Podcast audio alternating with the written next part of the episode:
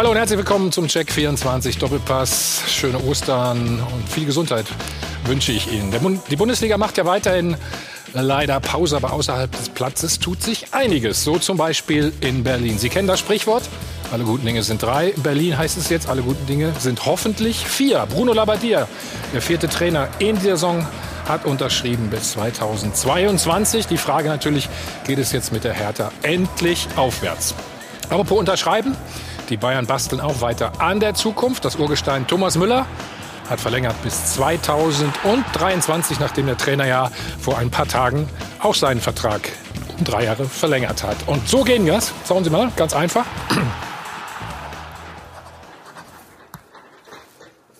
Servus, liebe Fans. Ich bleibe bis 2023 Ratzfatz nennt man das, glaube ich, an der Stelle. Also, was passiert jetzt noch mit Manuel Neuer und anderen Kollegen? Das ist die Frage beim Rekordmeister. Es gibt auch einen kleinen Lichtblick in diesen schweren Zeiten. Es darf wieder trainiert werden, wenn auch in kleinen Gruppen. Wir wollen natürlich das Ganze genau anschauen, aber auch ein wenig kritisch beleuchten, schalten deshalb zum Gesundheitsexperten der SPD zu Karl Lauterbach. So, und jetzt gehen wir direkt mal nach Berlin. Unser Kollege Rasmus Godau ist vor Ort. Rasmus, guten Morgen.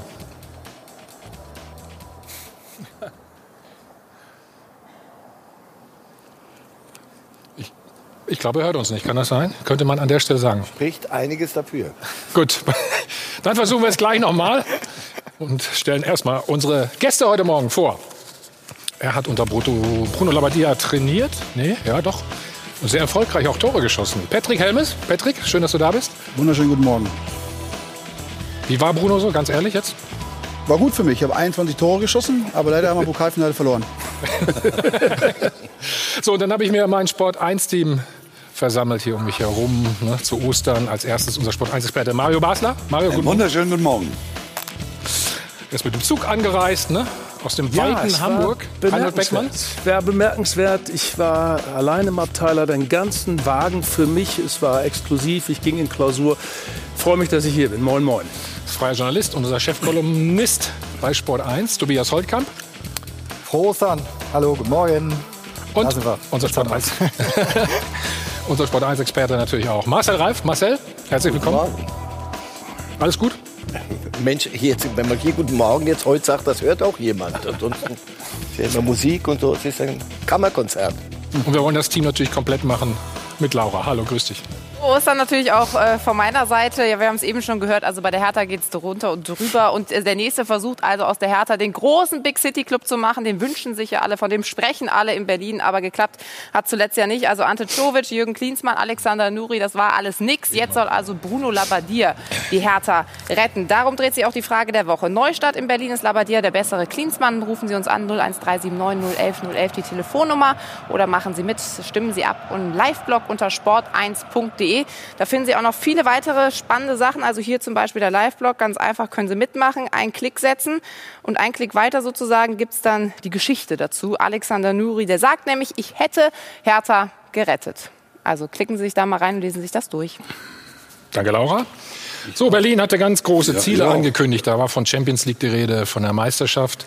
Nicht sofort, aber in Zukunft, aber mit sportlichem Erfolg hat es so lange, hat es länger einfach nicht geklappt. Wir haben viel darüber gesprochen und wieder ist nur ein Thema in der Hauptstadt zugegen, nämlich der Trainerwechsel. Es war ja auch viel zu lange, viel zu ruhig. Hertha produziert endlich wieder Schlagzeilen. Der Big City Club präsentiert Trainer Nummer 4 in dieser Saison. Berlins Trainerverschleiß ist genauso hoch wie die Ansprüche. Erst Fehlgriff Czovic, dann das Klinsmann-Debakel, nun ist Schluss für Notlösung Nuri. Die Corona-Pause wird zum vereinsinternen Frühjahrsputz genutzt. Wir haben uns nun dazu entschlossen, diese Chance, die Mannschaft in den nächsten Wochen auf eine mögliche Fortführung der Saison vorbereiten zu können, zu nutzen und unsere Entscheidung auf der Trainerposition vorzuziehen. Auch wenn Wunschlösung Kovac nicht wollte. Bruno Labbadia hat große Bundesliga-Erfahrung, ist stressresistent, verspricht Stabilität. Die Zeit der Berliner Trainerexperimente ist vorbei. Labadia hat Großstadtclubs wie Hamburg oder Stuttgart vor dem Abstieg gerettet. Wolfsburg in 15 Monaten vom Abstiegskandidaten zum Europa League-Teilnehmer geformt. Genau davon träumen sie in der Hauptstadt. Er passt mit seiner Idee von offensivem Fußball, seiner Akribie und seinem Ehrgeiz perfekt zur Hertha BSC und unseren Zielen. In Berlin sind aller guten Dinge vier. Mit Labadia wird Hertha endlich wieder positive Schlagzeilen schreiben.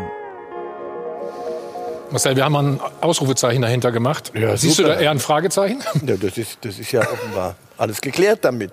Wenn, wenn die Hertha weiterhin allerdings die Millionen von Herrn Windhorst offenbar dafür verwenden will, um Trainerabfindung zu zahlen, also irgendwann muss es dann mal sitzen, denn dieser Hieb. Bruno Labbadia hat, so gut gesagt von dem Beitrag, hat eine enorme Erfahrung, aber die Ansprüche in Berlin mit dem Geld, das jetzt da ist, sind, sind ja andere. Und das ist ja die, die Krux. Du musst erst, du willst einen Big City Club, ich, ich, dieses Eigentor müssen wir natürlich immer weiter spielen, obwohl ich es nicht mehr höre. Du magst das Wort Aber es ist die ne? Wahrheit. Kann das es sein? Ist, es ist eine Hauptstadt mit einem solchen Club. Die müssen andere Ziele haben. Allerdings müssen sie jetzt erst mal gucken, das wäre ganz schick, wenn sie die erste Liga halten würden. Weil sonst der Champions League Sieg kann erst, glaube ich, danach kommen. Ja. Es wird spannend. Ich, also Jürgen Klinsmann ist weg, aber er hat was hinterlassen. Das ist diese Begrifflichkeit, Big Big City City Club. Also so ganz ist er nicht weg. Was mich ein bisschen wundert, ist sozusagen, was man so als Zwischenton immer hört, diese Unterschätzung, diese Klammheimliche von Bruno Labbadia. Ich finde, es ist die beste Lösung. Und ich finde, er hat nicht nur in Wolfsburg bewiesen, dass er da eine Beharrlichkeit hat und auch in kurzer Zeit Dinge drehen kann, sondern es ist ein Typ, der sich in all diesen Pausen von einem Wechsel zum nächsten also auch weitergebildet hat. Der ist wohin gefahren, hat geguckt, wie machen andere Vereine das, wie ist ein Management aufgebaut. Also ich halte das für die richtig gute Lösung. Wir haben eben schon mal gesagt, du hast unter ihm trainiert. Ich kann das nur ähm, bestätigen, also den Bruno als Trainer. Und ich muss schon sagen, was er halt eben schafft, ist in kurzer Zeit eine Truppe zu begeistern und für sich zu Ja. gewinnen. Also er, er ist wie als Spieler, so war es zumindest damals. Wir haben jetzt noch Kontakt und ich habe manchmal auch Rat von ihm, den ich brauche als, als werdender Trainer. Aber ich muss schon sagen, die Struktur, die er hat, den Willen, den Ehrgeiz, der ist schon unglaublich enorm. Und ich glaube, er ist nach Favre der Trainer mit den meisten Bundesligaspielen aktuell. Also Ehrgeiz, äh, wir haben ja noch mit ihm gespielt, ne? Du Also ich habe nicht mit ihm gespielt. Nee, du- äh, stimmt, du warst so ein- ich bin immer einen Schritt voraus gewesen. Also er kam, Ja, so wollte ich schon Bis sagen. heute. ging von, von Bremen weg. Äh, Er kam nach Bremen. Bremen. Ja, also ich glaube auch, dass Bruno äh, erstmal ein guter Trainer ist. Ich glaube, der große Fehler hat ja damit begonnen, dass man Paul Dardai damals äh, äh, grundlos eigentlich äh, den Vertrag nicht mehr verlängert hat. Er hat, glaube ich, einen tollen Job da gemacht.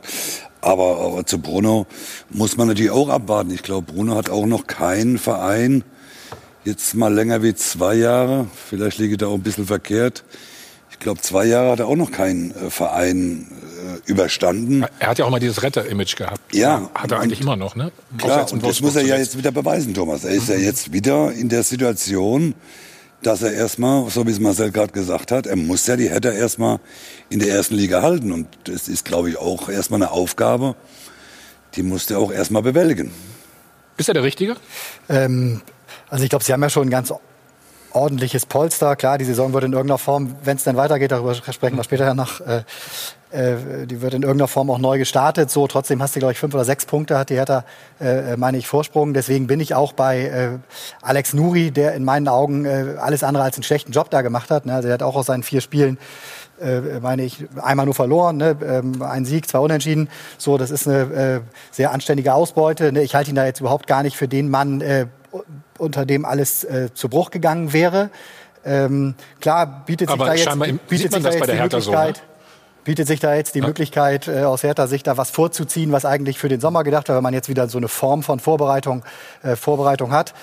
Ähm, Bruno Labbadia ist eine Mischung aus echt viel Erfahrung mittlerweile. Ne? Also der gibt ja kaum Bundesliga-Verein, bei dem er nicht schon entweder als Spieler oder Trainer äh, unter Vertrag stand. Trotzdem so ein ewig junger Wilder, glaube ich. Ne? Also durch sein Temperament, durch äh, die Fähigkeit, eine Mannschaft sofort hinter sich zu bringen, äh, auch immer wieder äh, sich andere Sachen einfallen zu lassen. Das ist, was ich gehört habe von Spielern, die unter ihm trainiert haben. Ne? Also ist echt äh, sehr, sehr kreativ, auch in Sachen Motivation. Äh, hat auch schon, keine Ahnung, in leeren Stadien trainieren lassen, wo er Publikum und Fangesänge über die Lautsprecher hat einspielen lassen, äh, um eine gewisse Atmosphäre äh, äh, ja, zu imitieren quasi, die dann am Wochenende stattfindet. Also das, das kann gut passen. Big City Club äh, begleitet den Verein jetzt äh, ganz sicher die nächste Zeit. Vielleicht ist Bruno der Richtige, nur irgendwie wird es langsam zu einer Lotterie bei Hertha. Ne? Es geht ja auch darum, wer die, die, versetze ich mal in die Spieler rein. Also was, was sind wir jetzt? Also wir müssen gucken, dass wir erste Liga halten, weil wir haben jetzt glaube ich schon drei Trainer verschlissen. Ähm, wir sollen aber doch Big City Club werden. Die wissen ja auch, die lesen ja auch Zeitungen, welche Herr Windhorst, welche, welche Möglichkeiten sich jetzt erschließen. Und da, das wird ganz wichtig sein, dass, dass Labadia einen ganz klaren Kurs auch fährt, auch zum Management. Wer immer da das Sagen hat, das muss ich auch erst noch mal richtig klären und ähm, der Investor oder, oder Michael Preetz oder wer, wer, hat den, Ja. wer hat wann den Hut auf, Reden wir gleich noch was drüber nie Ruhe, gut genau. ist, wenn im Umfeld die Dinge unklar sind. Und in die Mannschaft rein. Der Kader ist ja auch noch nicht fertig. Ja, Da sollen ja einige gehen, einige kommen. Was sind wir? Und das, da sehe ich nur die Gefahr, wenn die Saison weitergespielt wird, dass die Mannschaft irgendwann mal den, nicht mehr weiß, wo der Fokus ist. Und dann äh, hast du da unten die Düsseldorfs und Paderborns, die sehr wohl wissen, um was es geht. Und hier bist du plötzlich und jetzt wieder Big City Club oder sonst irgendwas. Aber du musst nächste Woche halt drei Punkte holen. Wenn nicht, ähm, kriegst du Treibsand. Wir könnten eigentlich jedes Mal, wenn Big City Club. Ich wollte fragen, ab, ab wann wird Big Nein, City Club Nein, dafür- dafür zahle ich nicht. Aber ist ja auch nicht von euch. Ne? Aber ich glaube, dass man trotzdem bei Bruno einfällig machen darf. Also ähm, wir reden davon, dass er Traditionsvereine wie Stuttgart oder Hamburg gerettet hat. Das stimmt. Aber nochmal, wir haben mit Leverkusen im Pokalfinale, wir haben mit Stuttgart im Pokalfinale, wir haben mit Hamburg im Halbfinale der Europa League. Er hat mit äh, Wolfsburg die Qualifikation. Also nochmal, die, die Erfolge, die er hat, äh, sind jetzt nicht viel schlechter, als er erreicht hat im Abstiegskampf. Ich glaube, die Mischung ist gut von ihm. Und die, ich bin halt gespannt, wie es dann ist, wenn er was halt nachhaltig aufbauen muss. Und das Darum ist halt eben jetzt gefragt. Und Aber das war kann er jetzt ja beweisen. Und was, in Nochmal. welchen Genau. Zeiträumen, in welchen Schritten? Oder muss das morgen so, so weit sein? In Berlin ist man ja auch relativ zügig dann mit, Ja. mit Berliner Schnauze unterwegs. Das alles zu, hinzukriegen, zu moderieren. Er hat durchaus auch auf seinen Stationen allerdings dann irgendwann auch mal Probleme gehabt mit den führenden Figuren. Das sollte man nicht, nicht vergessen. Ich maß mir nicht an, das zu beurteilen, weil ich nicht dabei war. Aber wenn bei Streitigkeiten, so jetzt herrlich, gehören eh eigentlich immer zwei dazu. Zwei dazu, Ja, wolltest ja. du sagen. Oder Ja, ja, drei. ja, ich wollte dich ausreden lassen. Hamburg manchmal sogar drei. Ja. Und Es in gibt ja Berlin noch im Moment die- vier. Oder gibt natürlich einen Punkt dazu, das ist dieses komplexe Unternehmen Hertha BSC. Ich versuche noch mal so einen Gedanken, den Marcel gerade gesagt hat, äh, ein bisschen weiterzuführen, denn Michael Preetz und alles noch, was da zusätzlich in der Führung steckt, das ist nicht so einfach. Da ist eine Gruppendynamik unterwegs, die so delikat ist bei Hertha BSC, die so sensibel ist. Das Gute ist, dass Bruno sich entschlossen hat, seine ganze Gang mitzubringen. Also er kommt ja nicht allein. Da sind noch drei andere mit dabei. Das ist wahnsinnig wichtig. Dann liegt ein anderer Druck auf dem Verein. Da ist der Investor Lars, Lars Windhorst mit seinem Berater Andreas Fritzenkötter. Die waren erstmal alle beide so besoffen vor Glück, als Jürgen Klinsmann da war und als er auch noch Trainer war. Es sind aber Investoren, es sind keine, die irgendwie einen Fußballinstinkt haben, die genau wissen, wie was funktioniert. So, aber die werden jetzt weiter gucken, was machen die mit meinen 80 Millionen, die ich da rein tue. Und da ist also eine zusätzliche Drucklage da und äh, das kommt jetzt darauf an, wie Bruno Labbadia das gut managt, aushält, wie tiefenentspannt er mit der Situation umgeht. Er braucht eine autonome Einheit äh, und dass er da irgendwie weiß, was er will. Aber du traust ihm das doch zu, oder? Ich traue ihm das zu, weil er hat dazugelernt. grad- ja. Das ist ein anderer Bruno Labbadia als vor zehn Jahren. Also okay. Was glaubst du? Ja, ich glaube schon, dass, dass Bruno die, die, äh, die Voraussetzungen mitbringt. Er hat natürlich eine Menge Erfahrung. Ich glaube, zehn Vereine hat er jetzt mittlerweile in der Bundesliga äh, schon trainiert. Äh, hat äh, oben, hat, äh, kennt Abstiegskampf, er kennt, er kennt äh, so ziemlich alles in der Bundesliga. Aber ich glaube auch das, was, was, was Reinhold sagt, ich glaube auch, dass jetzt langsam Michael Preetz ein bisschen Druck bekommt. Ne? Ich meine, in einer Saison vier Trainer äh, zu verschleißen, das spricht nicht auch nicht äh, unbedingt gerade für Ja, wir haben erst 25 Spiele, darfst du noch nicht vergessen. Ja, ja. Also wir haben ja noch nicht mal, Ja. die Saison ist ja Gut, leider noch nicht da- zu Ende. Wir gehen mal davon aus, dass Bruno auf jeden Fall äh, die Saison zu Ende machen wird. Äh, äh, aber wie gesagt, ich glaube, dass, dass dann auch irgendwann mal langsam über einen Manager drüber nachgedacht wird. Ne? Man, man hat das vor Jahren ja mit, mit äh, Dieter Hönes ja auch mal gehabt, ne? hat ja auch äh, Der auch lange da war übrigens. lange da Sehr war, lange. sehr viel Geld verbrannt äh, hat, äh, auch äh, in äh, dem einen oder anderen Jahr und äh, nichts dabei rausgekommen ist. Und so ist ja bei Michael jetzt, äh, nehmen wir diese Saison, wie gesagt, der vierte Trainer. Die letzten Jahre waren auch nicht besonders erfolgreich. Äh, man hatte auch andere Ziele gehabt. Ich glaube, das könnte auch mal das nächste Problem werden in Berlin. Wobei Michael, Preetz, wobei. Michael Preetz nicht derjenige war, der sich von Klinsmann trennen wollte, so, ne? Und damit dann auch, Mhm. äh, Nuri ist dann auch eine Personalie erst geworden, die daraus entstanden ist. Insofern hat er die Zahl 4 da jetzt auch nicht äh, so komplett zu Dann drei. verantworten. Drei? Reinhard, Nein, da ist könnte auch man jetzt tiefer eintauchen, so, aber ich glaube, er sitzt da relativ fest im Sattel. Er hat den Präsidenten äh, auf seiner Seite, das können wir ja vielleicht einmal vertiefen. Lass uns einen Genau. echten Hertha-Kenner mal dazu nehmen. Der kann jetzt sprechen. Axel Kruse. Ist uns. Ah. Axel, moin. Ausgetauscht. Männer, moin, moin. Wo treibst du dich rum? Ich sitze mit meinem Fahrradpartner äh, noch vor unseren Fahrrädern und warten, dass ich endlich die Schalte zu Ende bringe, dass ich endlich durchs Brandenburger Land fahren kann. Ja, Zeit hast du ja genug. Also daran wird es ja wohl nicht scheitern, denke ich mal an der Stelle. stimmt, Was das sagst du zur Personalie äh, Bruno Labbadia? Ja, äh, äh, Bruno ist ein erfahrener, erfolgreicher Trainer, äh, waren ja nicht so viel erfolgreicher auf dem Markt und ich finde die Personalie äh, äh, top. Äh, auch vom Zeitpunkt her muss man natürlich jetzt machen. Äh, er hat das, glaube ich, auch so verkündet, dass man sagt, äh, es ist äh, eine vorgezogene Sommerpause jetzt. Äh, wahrscheinlich wird es keine Sommerpause mehr richtig geben. Und äh, eine Situation, in der man sich befindet, ist ja, man hat zwar sechs Punkte Vorsprung, aber äh, ist eine gefährliche Situation, wenn es dann wieder losgeht. Wahrscheinlich wird es so ein, so ein Schnellrun geben dann. Also ich glaube nicht, dass wir Anfang Mai wieder spielen, sondern eher Ende Mai. Und dann wird wahrscheinlich äh, alle drei Tage wird es dann ein Spiel geben. Und da brauchst du einen erfahrenen, guten äh, Trainer. Und den hat Hertha jetzt. Also äh, ich schlafe ruhiger hin. Hast du schon mal erlebt, dass äh, in Berlin vier Trainer in einer Saison arbeiten durften? Ja, weil, ihr habt es ja gerade richtig gesagt, äh, außer Marsch. Ähm, äh, am Ende ist ja so, ich meine, klar, man kann natürlich sagen, äh, Ante Kovic hat nicht funktioniert, äh, dann gab es äh, Jürgen Klinsmann und äh, ja, ich meine, die Situation kennen wir ja, selten erlebt oder wahrscheinlich noch nie erlebt, dass äh, der wurde ja nicht gefeuert, er ist ja einfach nochmal nach, nach Hause gegangen und dass man dann äh, äh, im äh, Nachhinein ähm, äh, oder dass man dann den Co-Trainer übernimmt, äh, weil weil der Cheftrainer einfach mal nach Hause geht oder einen Sack haut, das ist ja dann auch normal. Also jetzt das rein so als als, als vier Trainer äh, zu sehen, so ungefähr, Michael Pritz hat jetzt vier Trainer verpflichtet, äh, so, so ja am Ende nicht. Äh, das war eine außergewöhnliche Situation mit Jürgen Klinsmann. Ich glaube, alle da in, die, in der Runde haben sowas noch nicht erlebt, dass ein Trainer mal so überlegen, nach Hause geht. Äh, und äh, ja, äh, man kann schon sagen, die Saison ist etwas äh, schwierig verlaufen, aber ist am Ende so. Und äh, ja, wir freuen uns, glaube ich, alle, dass wir jetzt einen erfahrenen äh, guten Trainer haben. Hm, schwierig verlaufen, hast du nett formuliert, wenn wir eben von den Zielen gesprochen haben, die anvisiert äh, werden. Warum hat man Alexander Nuri das nicht mehr zugetraut? Was glaubst du? So viele Spiele hat er nicht gehabt. Ja, ich glaube ihm, was ich gerade gesagt habe. Das Problem äh, ist einfach, äh, man wird keine Gelegenheit mehr haben zu reagieren. Wie gesagt, ich glaube am Ende, dass man frühestens Ende Mai spielt. Und äh, äh, wie gesagt, da braucht man einen erfahrenen Trainer in dieser Situation. Das hat ja noch nie einer so erlebt, dass man dann in vier Wochen neun Spiele äh, äh, abreißt. Und äh, dann ihm kommt dazu, ich glaube, danach wird es vielleicht zwei, drei Wochen Pause geben äh, und dann geht es schon weiter. Also es wird keine richtige Sommerpause geben.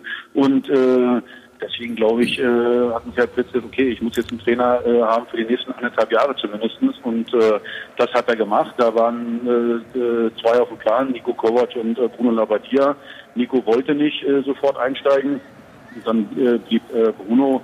Ich glaube, das ist eine, wie gesagt, nach wie vor, das ist eine Top-Lösung, wenn man mal Brunos Vita anschaut. Äh, überall, wo er war, äh, war er erfolgreich. Also von daher ähm, glaube ich, dass es eine gute Lösung ist. Frau Petek, nochmal, ist, ist es der richtige Zeitpunkt auch für dich? Axel hat es ja angedeutet, ne? man weiß ja nicht, wann es weitergeht und wie es weitergeht. Ne? Kann ja sein, dass man dann viele Spiele auf einmal machen muss, in einer Woche auch, und dann kann man nicht mehr reagieren. Ich, ich glaube, dass der Zeitpunkt einfach jetzt gut gewählt ist mit Bruno, mit der Personalie, weil du jetzt einfach weißt, er hat jetzt ein bisschen mehr Zeit, die Truppe kennenzulernen. Er kann viele Einzelgespräche führen, kann die Jungs ganz anders kennenlernen, als direkt, dass dieser Leistungsdruck drei Tage später kommt. Und wie schon gesagt, äh, die Konstellationen von beiden sind super interessant. Hertha will ganz groß denken. Bruno ist unfassbar ehrgeizig und möchte das auch, aber er lebt das im Hier und Jetzt. Das heißt, er arbeitet erstmal daran. Das würde sein, Mittel, sein Spielen auch vermitteln, glaube ich. Das andere, Ja, man, muss ja, man, muss ja, man muss ja auch mal eins sehen. Äh, die Jungs hatten jetzt fast äh, drei Wochen Pause. Äh, so und jetzt ähm, äh, geht's weiter. Wie gesagt, wie so eine Sommerpause. Und jetzt steht der alte Trainer noch mal da. Äh, man weiß nicht so genau. mh, Man hat ja auch immer oder man weiß ja auch innerhalb des äh, Teams hat es ja äh, auch Kritiker gegeben für, für, für Nuri. Und ich finde, dann dann ist das natürlich jetzt der richtige Zeitpunkt. Äh, wie gesagt, du kommst aus der erzwungenen Sommerpause, um dann den neuen Trainer da äh, hinzustellen.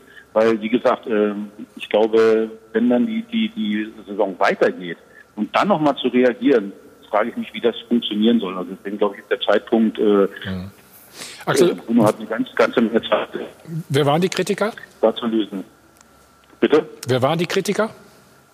Ja, innerhalb der Mannschaft ist doch ganz klar. Ich meine, äh, Jürgen Klinsmann, alle haben die Klinsmann Papers gelesen und äh, da gehen natürlich Spieler auch davon aus, dass der Co-Trainer da involviert ist. Äh, Nuri hat das, finde ich, sehr, sehr klar. gut gemacht. Er hat sich auch von, äh, von, von Jürgen Klinsmann ganz klar distanziert, auch von diesen Klinsmann Papers. Aber trotzdem ist ja ein Misstrauen da. Ich meine, wir waren alle Spieler. Wir wissen doch, äh, wenn dann einmal der Co-Trainer immer noch dasteht, äh, dem vertraut man dann natürlich erstmal nicht. Und also musste Nuri natürlich auch eine ganze Menge Arbeit leisten, um da, da sich das Vertrauen der Spieler zu erarbeiten. Aber dass der eine oder andere weiterhin misstrauisch ist, klar. Hätte man aber wissen können, ne, Mario? Das ist immer schwierig dann, ne? Ja, natürlich weiß man das, äh, aber ich meine, es wusste ja auch keiner, dass, dass, äh, dass Jürgen auf einmal so über Nacht äh, den Abflug machte und, und lässt einen, einen kompletten Verein im, im, Dunkeln stehen. Und äh, natürlich muss man dann reagieren. Und, und die kurzfristige Lösung ist ja klar, das ist dann erstmal der Co-Trainer, weil du zauberst ja nicht über Nacht mal einen, einen Trainer aus dem Hut.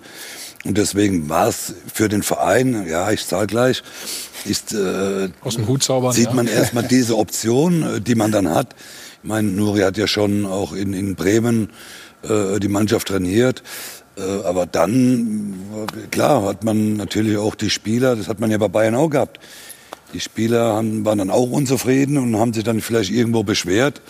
Äh, Das ist ja wahrscheinlich so modern, ne? wenn ein paar Spieler äh, mal nicht spielen, dann rennen sie zum Vorstand, rennen sie zum Präsidium und sagen, oh, ich spiele heute, ich spiele wieder nicht, ich möchte vielleicht den Verein wechseln. Und dann reagiert man, weil der Trainer natürlich auch äh, immer ganz alleine dasteht und äh, das kotzt mich mittlerweile an, dass die, dass die, äh, die Jammerei der Spieler, äh, wenn sie mal nicht spielen, es gibt ja Gründe, warum sie nicht spielen, sollen sie ihren Arsch bewegen und dann äh, spielen sie vielleicht äh, auch mal wieder. Es gibt ja Gründe, warum ein Trainer die Spieler nicht aufstellt. Und das Rumgeheule, ich kann das alles nicht mehr hören in der Bundesliga. Tut mir leid. Gut, und, mit der, mit, Äh, mit, Mario, Mario in, dem, in, dem, in dem Fall gebe ich dir sogar äh, recht. Nur bei, bei Hertha war es natürlich eine, eine völlig andere Situation. Da steht dann in den Zeitungen, äh, äh, wie gesagt, in den Kinsmann Papers, dass der ein oder andere Spieler äh, hat keinen Mehrwert mehr und der, der kann nichts und so. Das ist ja, das ist ja noch nie da gewesen. Sowas war ja noch nie. Also ich kann mich nicht erinnern, dass sowas in der Bundesliga mal war, dass es, dass sowas mal aufgetaucht äh, ist über Spieler, dann wo über Spieler geurteilt wurde in den Medien. Und ich aber glaube, Axel, das ist, man- das ist noch mal eine andere, noch mal eine andere Dimension, glaube ich. Ja, man, man weiß aber natürlich auch, dass, dass äh, Jürgen Klinsmann, also wenn der was sagt, dann, dann fragt er keinen anderen. Der ist ja ein, ein Eigenbrötler. Ne? Der macht ja sowieso das, was er will, weil er ist ja der Gott auf dieser Welt. Und, und ich glaube, ich glaube nicht, dass, dass Nuri damit eingeweiht war in diesen Interviews, was er gegeben hat, ob die Spieler mehr. Ich glaube, das war eher Nuri, war das vielleicht äh, mehr peinlich. Aber Jürgen ist ja Ich glaube das auch, das glaube ich auch. Und- Aber und die das- Spieler wussten das natürlich nicht, ist ja klar. Und deswegen glaube ich einfach, ich, ich weiß gar nicht, ob man äh, nettes Vertrauen äh, oder dass die Spieler kein Vertrauen zu, zu Nuri gehabt haben. Ich glaube einfach, äh, dass alle äh, äh, vielleicht irgendwo ein Stück weit enttäuscht waren. Ich meine, wenn du liest, der hat keinen Mehrwert. Äh, ich meine, klar, Jürgen Linsmann äh, war ja auch äh, jetzt kein äh, äh, Supertrainer, hat ja auch nicht super erfolgreich gearbeitet. Ich meine, äh, bei Bayern, äh, Uli Hoeneß hat ja damals richtig gesagt, ne, das war sein größter Fehler. Ich hoffe nur, dass jetzt alle in der, in der deutschen Bundesliga, dass die alle daraus gelernt haben, dass da nie mehr nach Deutschland kommt und irgendwo einen Verein trainiert. So. Stellst dir aber schöne Forderungen aus. Zurzeit ist es ja relativ schwer, nach Deutschland einzureisen. Ja, aber dann irgendwann einmal. Aber der darf, der darf noch nicht mal bei uns einen Amateurverein mehr trainieren. Nein, aber die Problematik war ja nicht, dass die Mannschaft kein Vertrauen zu Nuri hat, sondern der, der, die, die handelnden Personen, die Führung hat ja gesagt, in dem Moment, als Nuri installiert wurde, weil Klinsmann weg war, hat man gesagt, der macht das jetzt bis Saisonende und dann ist Schluss. Das ist ja ein völlig anderer Ansatz als zum Beispiel als die Bayern, also mit, mit Flick. Mit Hansi. das ist ja eine völlig andere. Da, hier gucken wir mal, der soll uns ein bisschen Zeit geben und dann gucken wir mal, wie es weitergeht. Aber hier war ja eindeutig klar, pass auf, der macht die Spiele bis zum Schluss und dann ist, ist Feierabend. Wir könnten die Diskussion auch völlig umdrehen und wir hätten sie sicher auch umgedreht in normalen Zeiten. Lame Duck, ja, also jetzt haben sie einen Trainer, der soll jetzt Abstiegskampf mit ihnen machen und von dem wissen sie aber, dass er längst weg ist in, in, in drei Wochen, plus noch die Dinge, die aus den, aus den Klinsmann Papers rauskommen. Also das lässt sich so und Man so drehen. Ich denke man- auch, wenn ja- man einen wenn man einen, den nächsten Schritt machen will und man sagt, pass auf, äh, Kovac macht es nicht, aus welchen Gründen auch immer. Labadia ist da auf dem Markt, wie das so hässlich heißt, und wir wollen mit ihm was machen, dann ist, ist, ist glaube ich, der Punkt jetzt, Richtig, es jetzt genau. zu tun, richtig. Außerdem ist das ja schon irgendwie vor ein paar Wochen entstanden. Also die Entscheidung, dass sie jetzt vollzogen ist, die liegt ja, glaube ich, ein bisschen länger zurück, es so zu wollen. Äh, Nuri ist gar nicht in Berlin, lebt zu Hause in Weihe, kleiner Ort in der Nähe von Bremen, schicker Ort und ist da lange nicht. Schicker Ort ist auch gut. Ja, ich kenne ihn, kenne diesen Ist Ort. deine- ist deine Gegend ja, es ist äh, Nähe meines Ja, ja. Geburtsortes. So ist in Weihe. Also kann er sich wohlfühlen. Also nicht mehr in Berlin gesehen worden, hat noch nicht mal irgendwie, glaube ich, großes Videotraining veranstaltet. Die Entscheidung ist also schon vor zwei, drei Wochen äh, getroffen worden. Nur die Absprache dann, äh, Bruno tatsächlich unter Vertrag zu kriegen, ist dann jetzt erst vollzogen. Äh, ich glaube auch, dass da mit der Ranking-Geschichte, was du eben gesagt hast, Axel, es ist da was zurückgeblieben. Da kann man drehen und wenden, wie man will. Diese Einschätzungen, die ja zum Teil diffamierend waren für die Spieler. Da kann Nuri sagen, okay, ich habe damit nichts zu tun, aber gehörte zum Trainerteam von Klinsmann einfach dazu. Und das macht es schwer, dann wirklich eine eigene, eine selbstständige Karriere als Trainer noch bei Hertha BSC zu haben. Axel, wird es jetzt ruhiger in Berlin und ähm, auch sportlich mal wieder ein bisschen erfolgreicher? Äh, ich hoffe es äh, erst meins, und das war ja gerade äh, richtig. Vor drei Wochen hatten wir noch eine ganz andere Situation. Da konnte man von Woche zu Woche schauen, wie, wie äh, präsentiert sich die Mannschaft, wie sind die Ergebnisse. Das kann man jetzt nicht mehr. Jetzt, wie gesagt, gibt es einen Schnellrun und da, deswegen musste man da eine Entscheidung fällen. Nochmal, ich finde es trotzdem großartig, wie Nuri äh, äh, das dann übernommen hat und äh, äh, versucht hat, das Beste rauszuholen. Also da, da bin ich dankbar, wie er das gemacht hat, aber es war dann klar, irgendwann, äh, äh, er hat einen Vertrag bis Ende Mai und äh, dass es über die Saison hinaus nicht funktionieren wird, das war auch klar, das wusste er und deswegen hat man jetzt die Entscheidung getroffen. Ich glaube, jetzt mit der Entscheidung, äh, man hat einen guten Kader, finde ich. Äh, ich glaube, es ist noch ein bisschen Geld da, um nochmal zu investieren. Es laufen übrigens neun Verträge aus, also neun Planstellen frei. Da kann man auch noch den einen oder anderen äh, guten Transfer äh, machen. Ich glaube sogar in der jetzigen Situation, in der sich die gesamte oder die, äh, allgemein der gesamte Fußball befindet, kann man, glaube ich, vielleicht das ein oder andere Schnäppchen machen. Und äh, mit einem erfahrenen Trainer wie mit Bruno, glaube ich, äh, ja, könnte man die Ziele, die man hat, internationaler Fußball, äh, auf jeden Fall leichter erreichen als vorher. Axel, vielen Dank für deine Zeit. Sieh zu, dass du aufs Fahrrad. Fahrrad, genau, wolltest du auch sagen. Ne? Sieh zu, dass du Genau. aufs Fahrrad kommst. Weißt du, Herr Helmes, ich wollte dir bloß mal eins sagen, ich fahre nur deswegen Fahrrad. Das letzte Mal, wo ich bei dir zu Gast war, hast du gesagt, ich hätte eine Plauze und seitdem fahre ich Fahrrad Fahrradinterer, dass wenn ich das nächste Mal zu Gast bin, dass ich dann sagen kann, guck mal hier mein Sixpack. Ja, wenn du mit dem Fahrrad von Berlin hier hinfährst, ist alles gut. Dann werden wir das Ja, das hinkriegen. hab ich Also. Fahrradfahren kriegt man also ein Sixpack. Ich fahre auch Fahrrad und bringt nichts. der fährt. pass auf dich auf, bleib gesund, Das alles Fahrrad Gute. möchte ich sehen, dass ein Ja? Sixpack verabreicht. Haut rein. Tschüss, tschüss, tschüss. So, wir reden natürlich gleich noch weiter über den Big City Club. Und bei den Bayern tut sich auch eine Menge. Erst hat Hansi Flick verlängert und jetzt eben auch Thomas Müller. Wir haben letzte Woche schon gesagt, eigentlich nur reine Formsache. Und es ging dann auch wirklich ganz, ganz schnell, was das bedeutet für den Rekordmeister, für die Mannschaft. Dazu sprechen wir gleich nach einer kurzen Pause. Wir sind wieder zurück beim Check 24 Doppelpass und machen weiter mit dem Big City Club. Kurzfristig hat Hertha mit der Labadia-Verpflichtung also Fakten geschaffen, aber der neue Chefcoach und der ganze Club, die haben eine knifflige Aufgabe zu lösen.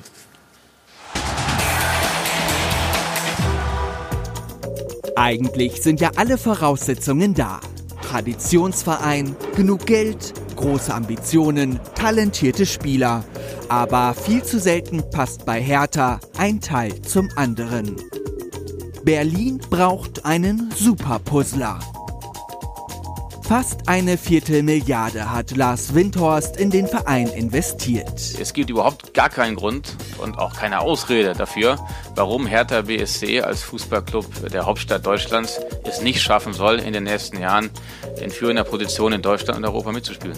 Mit Klinsmann ist dieser Big City Größenwahn erst einmal gescheitert. Doch in so kleinen Episoden denkt Windhorst gar nicht. Wir gehen fest davon aus, dass wir hier in jedem Fall weit über zehn Jahre engagiert bleiben. Das kann auch 20, 30 Jahre sein. Im Winter hat Berlin fast 80 Millionen für neue Spiele ausgegeben. Das Ziel fürs nächste Jahr, aus meiner Sicht, ist auch ganz klar. Das ist Europa. Eine Herkulesaufgabe, die einzelnen Erfolgsfaktoren zu einem großen Ganzen zusammenzusetzen. Denn so ein kompliziertes Puzzle erfordert Geduld. Der Konflikt mit den ehrgeizigen kurzfristigen Zielen scheint unausweichlich. Weiter Stückwerk oder endlich ein Gesamtkunstwerk? Wird Hertha BSC nun endlich zum Big City Club? Das fragen wir unseren Kollegen in Berlin, Rasmus Godau. Jetzt ist er, glaube ich, uns live zugeschaltet und du hörst uns auch endlich, oder? Guten Morgen, ja, ich höre euch und bin jetzt live dabei. Wie ist die Personalie Bruno Labbadia in Berlin aufgenommen worden? Nüchtern, nüchtern, aber das soll überhaupt nicht äh, negativ klingen, denn äh, mit Bruno Labbadia bekommt man hier die volle Packung Bundesliga-Erfahrung nach Berlin und ähm, das weiß man auch. Der Zeitpunkt, ihr habt es schon angesprochen, den halte ich auch für richtig, weil einfach klar war, dass Alexander Nuri über den Sommer hinaus ähm, nicht bleiben darf und ähm, Bruno Labbadia, das ist ein richtig ambitionierter Trainer und bei dem haben sich auch so ein bisschen die Ziele verschoben. Er möchte nicht mehr der Retter sein. Deshalb hat er auch zum Beispiel auch dem ersten FC Köln im Laufe der Saison ähm, abgesagt, sondern er möchte nach Europa, er möchte zu einem Verein, der dieses klare Ziel hat und das hat Hertha BSC nun mal. Mhm. Ähm, Bruno Labbadia hat jetzt auch relativ lange, na, das heißt lange nicht, ne? Wann war er zuletzt in Wolfsburg? Wie lange ist es her? Ist nicht so lange her, aber ähm, ich hatte immer das Gefühl, er wollte nach England gerne gehen. Hat wohl nicht so funktioniert, logischerweise jetzt auch aufgrund äh, der ganzen Krise. War es dann logisch für dich, ähm, dass Hertha auch auf ihn kommen musste? Also es gab schon ähm, länger Kontakt zu Bruno Labbadia, also bereits schon vorher, vor dieser Saison, nachdem er in Wolfsburg ähm, aufgehört hat. Man hat sich dann aber für die interne Lösung entschieden, für die Hertha-DNA. Ähm, Ante Czovic und ähm, klar wollte Bruno Labbadia, das hat er auch schon mal im Gespräch mit mir gesagt, gerne nach England, hat auch eine Zeit lang bei Jürgen Klopp ein bisschen über die Schulter geguckt. Aber er sagt halt auch immer wieder, die Bundesliga, die reizt ihn so sehr. Er ist ein Kind der Bundesliga und von daher war dieser Schritt für mich eigentlich nachvollziehbar für ihn. Aber wichtig war für ihn ganz klar, es muss ein Verein her, der große Ambitionen hat. Mhm. Wir haben eben auch schon so andeutungsweise über Michael Preze gesprochen. Es ist jetzt der vierte Trainer. Man will ja nicht gleich von der letzten Patrone sprechen, aber die vorletzte war das auf jeden Fall, oder? Ja, davon ist ähm, auszugehen, zumal äh, Michael Preetz ja auch einen recht schweren Stand aufgrund dieser vielen Personalentscheidungen ähm, bei den Fans ähm, hat. Und da darf man auch gespannt sein, wie sie Bruno Labbadia empfangen. In Wolfsburg war das nicht so positiv. Am Ende ist er allerdings ähm, als Held gegangen. Also diese Patrone, die sollte schon sitzen seitens Michael Preetz, aber, das muss man halt auch nochmal erwähnen, für diesen doch sehr, sehr peinlichen und unrühmlichen Abgang von Jürgen Klinsmann, da kann er herzlich wenig dafür. Glaubst du, dass das Duo ähm, Preetz Labbadia dafür sorgen kann, dass die Ziele vom Investor dann auch äh, befriedigt werden?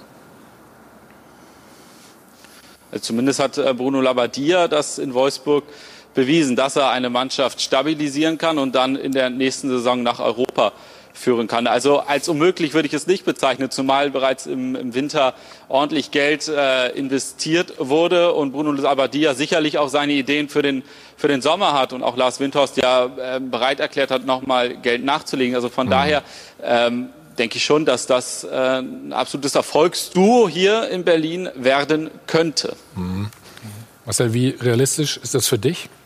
Vor allem soll er schnell gehen jetzt, ne? ganz schnell Europa. Naja, du hast, du hast eben gesagt, also, das Duo äh, Preetz und, und Labadia muss erstmal ein Duo Wenn werden, das, das dieses Duo ist und dass die entscheidenden Personen sind und da niemand mehr dazwischen redet, na herzlichen Glückwunsch.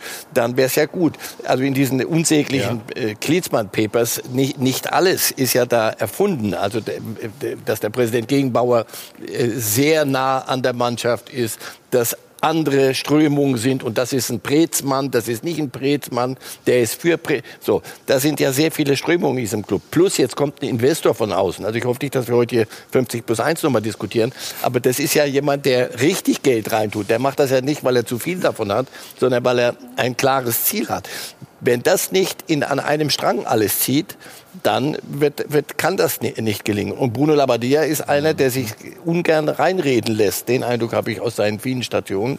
Was ja auch in dem Fall richtig ist. Um Völlig auf richtig. Kurs zu bringen, Marcel. Aber anders geht geht's nicht. Du kennst Musst du heutzutage, bei einem ne? Präses wie Ja. Gegenbauer, bei den, der Rolle, die Michael Preetz seit Jahren in diesem Verein spielt. Jetzt hast du noch Lars Windhorst auch noch dabei, der wöchentlich seine Forderungen stellen wird. Da gibt es ein Telefonat und wenn ich Lars Windhorst, dann ist es Andreas Fritzenkötter. sein Assistent, der Anruf bei Hertha BSC und Forderungen stellt. Du hast also schon mal drei Ebenen. Wir wissen vom Präsidenten Gegenbauer, dass er dann auch einer ist, der gern gesehen und gehört werden will. Der hat auch eine gewisse Eitelkeit, die er irgendwie auch mal bestätigt haben will. So, und das ist in dem Verein nicht einfach. Das ist das Riesenproblem. Michael Prees, Mario, du hast es angesprochen, der will auf der Bank sitzen. Der will dich auch mit als, als Manager, der auch ein bisschen Trainer ist, verstehen und gesehen werden. Ja. Also das heißt, die müssen sich alle ein bisschen zurücknehmen? Boah, ich, deshalb, das ist sozusagen die delikate Seite von der BSC. Deshalb eine richtige Entscheidung. Ich habe ja eben von der Gruppendynamik gesprochen, dass Bruno da mit seiner Gang erstmal eingeritten ja. ist. Halte ich für wichtig. Das würde mich, das würde mich in der Tat mal interessieren. Hm. Berlin ist ja, glaube ich, noch geschaltet. Ja, Rasmus ist noch da, klar. Ähm, dass die da jetzt, ich glaube, zu viert, ich glaube, er bringt drei Leute mit, äh, meine ja. ich äh, Bruno Labbadia. Äh, war das direkt klar und durchsetzbar? Oder, äh, weil da geht der Hertha schon einen ganz schönen Schritt dann auf ihn auch zu und auf das System Labbadia, das sie, das sie zulassen. Ne?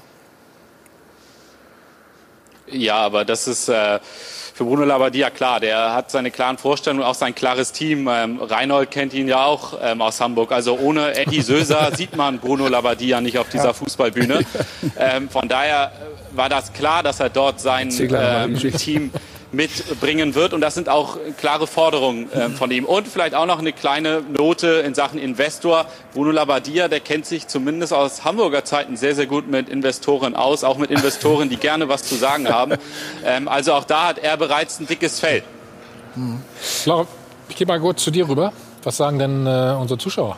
Äh, das ist sehr eindeutig, das Ergebnis. Also wir fragen Sie ja in der Frage der Woche, Neustadt in Berlin ist Labadia der bessere Klinsmann und 83 Prozent von Ihnen zu Hause sagen, ja, das ist genau der Fall. Also die Hertha hat genau richtig gehandelt. Wenn man sich dann so im Netz ein bisschen umschaut, ja, da gibt es eben immer zwei Meinungen, sind wir auch froh drüber. Also hier endlich mal ein erfahrener und gestandener Trainer. Anderer sieht das anders. Bei Hertha holt man Trainer wie Klinsmann und Labadia und entlässt Leute wie Paul Dada. Eigentlich kann man den Laden dicht machen. Also ein Trainer, der vor den Vieren eben aktiv war, äh, gefühlt schon ganz lange her ist es aber noch gar nicht, wenn man nochmal zurückblickt auf die vergangene Spielzeit. Also da sieht man schon, dass relativ eindeutig alles. Wir haben Sie ja auch zu Hause gefragt. Wir sind gespannt, wie Ihre Meinung zu Hause war. Sie haben uns nämlich angerufen. Bitte schön.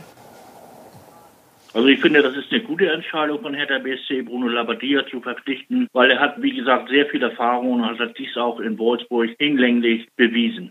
So ein Trainerwechsel ist immer gut und schön und er wird auch die Weichen stellen aber die Tore schießen kann er nicht. Und das ist die Frage immer, was wollen eigentlich die Spieler? Wollen die alle Nase lang einen neuen Trainer haben und selbst nichts leisten? Das kann es doch nicht sein. Und da muss Hertha BSC ganz schön aufpassen. Egal ob Jürgen Klinsmann oder Bruno Labbadia, die Hertha ist mit ihrem Big City Club Ansatz auf dem besten Weg, sich das Mannschaftsgefüge und den Vereinsruf auf Jahre zu beschädigen. So, Reinhold hat mir gerade ein Zeichen gegeben, ich soll einzahlen, ne? Ja, für, da war eine wunderbare Formulierung drin, aber ich habe sie schon wieder vergessen. Ich zahle auch gerne mit an. Nein, ja, aber vielleicht lassen Sie mal kurz über Bruno Labbadia reden, weil wir das ist keine Tore, was glaube ich. Ach, oder? das war's. Ja, ja, das ist keine Tore. Ja, äh, weil dieser Zweifel, der immer so ein bisschen im Raum steht, was Bruno Labbadia betrifft. Also, ich glaube, ich habe es ja zu Beginn gesagt, da hat sich jemand auch verändert. Das muss man ihm einfach mal zugestehen. Dieser Überehrgeiz, der ihn immer ausgezeichnet hat oder dem auch manchmal im Weg stand, wenn dieses Überehrgeiz ihn auch blockiert hat oder er dann Seiten von sich gezeigt hat, die vielleicht nicht so gut waren. So, das ist, glaube ich, bei ihm ein bisschen weggelebt. Also der Kerl hat auch dazugelernt und äh, ein bisschen mehr Gelassenheit ist dazugekommen. Außerdem hat er auch eine soziale Seite, die ich sehr mag. Die wird ihm da nicht helfen, aber eine kleine Erinnerung in einer Zeit, wo er keinen Job hat, habe ich ihn gefragt, ob er bei uns äh, in unserem Jugendprojekt Nestwerk eine Mannschaft trainieren kann, besteht aus äh, Jugendlichen, die aus Togo kommen, die mit zwölf Jahren bei uns in die Organisation gegangen sind, die wir begleitet haben. Und mit 18 haben wir die ganz unten in der Liga einfach mal eingesetzt, haben einen Verein gegründet, der heißt All Stars. Er hat sie betreut. Zweimal sind sie aufgestiegen. Auch das macht Bruno Labbadia.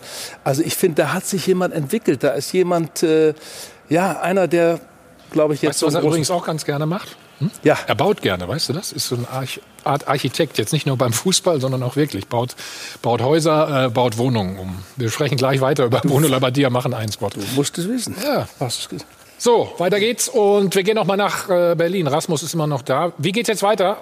Vor allen Dingen morgen ist, glaube ich, äh, Training angesagt und äh, Pressekonferenz, richtig?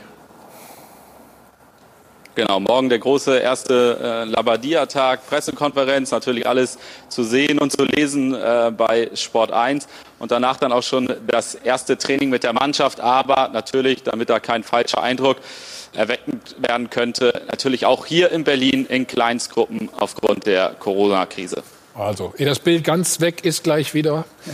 Rasmus, vielen Dank, schöne Ostern wünsche ich dir. Mach's Gleichfalls. Gut. Ja, bleib gesund vor allen Dingen. So, Laura, du bist noch mal dran, bitte. Oder hast was Schönes für uns? Ach so, ich bin schon wieder dran. Ich habe Ja. gerade geschlafen. Äh, Thomas Müller, auf den wollen wir nämlich schauen. Äh, großes Thema beim FC Bayern gewesen unter der Woche. Endlich ist sie da. Die Vertragsverlängerung hat verlängert bis 2023. Und wenn er diesen Vertrag tatsächlich erfüllen sollte, dann ist er insgesamt 23 Jahre beim großen FC Bayern. Also im Alter von elf Jahren hat das Ganze angefangen. Und wir wollen uns nochmal den ersten Profi-Auftritt von Thomas Müller anschauen. Passiert am 15. August 2008 gegen den HSV. Er ist gekommen für Miroslav Klose. Ja, ich muss sagen, also Frisur hat sich gar nicht geändert, glaube ich. Das Gesicht ist vielleicht ein bisschen älter geworden, aber man muss ihm schon lassen. Er wird nicht wirklich älter. Ne? Und das zeigt eben auch, wenn man äh, im Netz äh, sich umschaut. Ich habe eine schöne Sache gefunden beim FC Bayern. Da sind eben alle Fotos von Thomas Müller aus den letzten Jahren in unterschiedlichen Trikots. Ja, aber ich glaube, man könnte die Köpfe tatsächlich wahllos austauschen. Viel verändert hat sich da nicht. Und das sagt nicht nur ich, sondern auch viele, die das eben kommentiert haben, sind eben der Meinung, der wird nicht älter, der Müller. Mal gucken, wie lange am Ende dann durchhält. Ja, aber auch die Fakten, die sprechen oder die Daten sprechen definitiv für ihn. 521 Pflichtspiele hat er insgesamt eben für die Bayern bislang bestritten. Dienstältester aktueller Bundesligaspieler ist er damit. Und ja, Titeljagd äh, wird beim FC Bayern eh groß geschrieben. Sie sehen schon, 21 Titel hat er insgesamt mit, äh, mit den Bayern erzielen können. Achtmal deutscher Meister, fünfmal Pokalsieger, Champions League nicht zu vergessen. Und zuletzt unter Hansi Flick lief es ja auch für ihn wieder richtig rund. Also, die Bayern sind glücklich, würde ich sagen. Ja, spricht alles für ihn. Ne? Mario, vor allen Dingen, wenn man sich nach so vielen Jahren beim FC Bayern kaum verändert äußerlich. Ja, vielleicht sollte man mal fragen, was er dagegen macht, was er nimmt oder äh, man hat ja auch lange, du weißt ja selbst, ne, bei Dr. Müller-Wohlfahrt war ja auch, ist ja auch so ein Phänomen.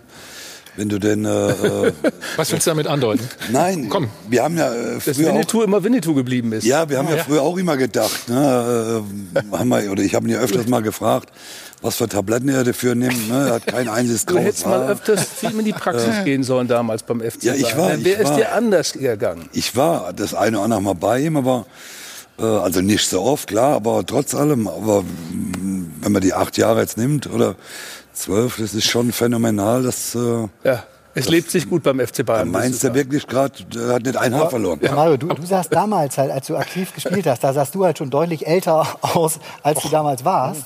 Und hast dich jetzt finde ich, quasi. ist ein echtes Ostergeschenk, diese Und- Formulierung gerade. Und hast dich jetzt aber gehalten dementsprechend. Verstehst du? Ja. Beleidigung, Gott. Was denn Beleidigung? Was denn? Das ist keine Beleidigung. Ich will dir nur sagen, dass du dich auch nicht so Ich maximal verändert beleidigt. Nimm ihm sein Geld weg Ich sag Mach das dir in Ruhe. auch.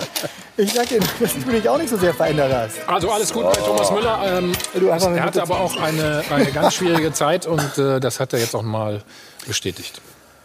Deswegen war da sicherlich die Gefühlslage im Herbst äh, ja, ziemlich angespannt. Da hatte ich jetzt nicht im Sinn, äh, unbedingt im Frühjahr den Vertrag zu verlängern, sondern da ging es eher äh, natürlich aufgrund der Situation, wenn wir jetzt erfolgreich geblieben wären im Herbst äh, und ähm, meine Rolle sich nicht verändert hätte, dann hätte auch wahrscheinlich ähm, der FC Bayern dann äh, auch damit leben können, sich vielleicht mit dem Gedanken zu beschäftigen, äh, mich dann auch abzugeben. Wie, wie abhängig ist man als Spieler vom Trainer? Schon. Natürlich bist du abhängig von ihm, aber andererseits, wenn du deine Leistung bringst, dann sage ich immer, dann spielst du bei jedem Trainer. Ähm, er hat ja gesagt, das war eine schwere Phase, ähm, aber ich glaube, das macht Thomas Müller eben auch aus. Also er hat einen, einen inneren Willen, er will, äh, er wird nicht satt davon, Erfolge zu erlangen und ähm, deshalb war es auch der logische Schritt, dass er jetzt bis zum Ende das durchzieht. Nicht so nur wie bei Schweinsteiger, der mal weggeht, sondern Müller gehört zu Bayern, er ist der FC Bayern und er wird auch bis zum Schluss das spielen. Und Stand jetzt hat er es wieder völlig verdient, in den ersten Elf zu spielen. Und was er halt einfach hat, er ist halt immer fit. Also wir können über Robben reden und wie sie alle heißen, oder über Rewe, wie schön und gut sie sind. Äh, Müller spielt einfach jedes Jahr 30 Spiele mindestens in der Bundesliga. Und das ist eben das in seinem Alter. Ähm, und ob er jetzt mal seinen Reiterhof aufgeben will, weiß ich auch nicht. Viele, Wo viele soll er hinreiten? Spaß, Wo soll er hinreiten? Viele sagen auch Spaß, er kann sich ja nicht verletzen, weil die Muskulatur. Welchen Muskel soll der sich zerren? Hat doch einer Ja. Was hat Nico Kovac denn falsch gemacht mit ihm? Du, das, das, es gibt Trainer, die haben eine Idee und der passte in, in seine Idee nicht rein. Das, das soll es ja geben. Der hat ihn ja nicht aufgestellt, weil er ihm unsympathisch war, denke ich mal. Äh, und dann ist, der, kam, kam dieses Tweet von seiner Frau und solche Dinge, die, die dann plötzlich so ein Verhältnis auch so nachhaltig Nicht befruchten, wie man so schön Mach's sagt. doch mal andersrum. Ja. Hansi Flick, glaube ich, wäre nicht so unumstritten jetzt Trainer bis, weiß weiß ich, ins nächste Jahrhundert geworden bei den Bayern, wenn er zum Beispiel ein, ein das ist Thomas Müller nicht zu einem Neuzugang gemacht hätte. Thomas Müller ist in der Saison am, der, der, einer der besten Neuzugänge, die sie haben. Thiago hat er hingekriegt. Also das sind Spieler, die, die haben ihre Fähigkeiten, aber es gibt Trainer, die haben eine andere Idee und damit musst du leben und dann geht man halt weg. Nur für ihn wäre es enorm, ein enormer Schritt gewesen. Vielleicht noch mehr als bei Schweinsteiger. Schweinsteiger hat dann anders geheiratet und hat ein bisschen Aber er hat ja ernsthaft drüber nachgedacht. Das Aber Thomas Müller er ja, ne? züchtet Pferde mit seiner Gattin hier vor den Toren von München. Also das, das, das, ist, das wird es so schnell nicht wieder geben. Solche Spieler, die so mit dem Verein und der Region, ich kann das kannst gar nicht hören, diese ganzen Ja. äh, Klischees, aber hier, das stimmt so wie, wie sonst Ja. was auf einmal. Man kann es schon vordenken, was nach der Profikarriere mit Thomas Müller passiert. Ich meine, da wird auch Kahn irgendwann so weit sein und sagen, jetzt habe ich das äh, eine ganze Zeit lang gemacht. Der ist prädestiniert dafür, später nach seiner Karriere im Verein eine andere Aufgabe zu übernehmen. Deshalb, also wo sollte er hinreiten mit diesem eigenen Umfeld, was Marcel gerade beschreibt? Also das ist gar nicht so vorgesehen bei Bastian Schweinsteiger. Du, es war das Ende der Karriere. Nochmal wirklich andere Sprache, anderes Leben, andere Erfahrung sammeln. Ich finde, es ist bemerkenswert, wie er sich jetzt entwickelt hat in der Halbposition. Das, da sehe ich Müller sowieso am liebsten und nicht irgendwie auf mal. den extremen Außenpositionen. Der ist ja so eigen, so besonders wie kein anderer. Er macht da Dinge, die so unberechenbar sind mit diesen Stachsen, dass du sie nicht vorhersehen kannst. Und dass Han, Hansi Flick das hingekriegt hat. Und, und wie er das, wie er das hingekriegt hat, müssen wir gleich in Ruhe noch mal besprechen. Ganz intensiv. Weiter geht es mit dem Check 24 Doppelpass am Ostersonntag. Und Thomas Müller ist nicht die einzige Personalie, die gerade beim FC Bayern verhandelt wird. Man hat das Gefühl, dass der Rekordmeister zurzeit in Sachen Vertragsgesprächen sehr aktiv ist. Einige Verträge von Leistungsträgern laufen nächstes Jahr aus. Doch der Trend geht ganz klar in nur eine Richtung Verlängerung.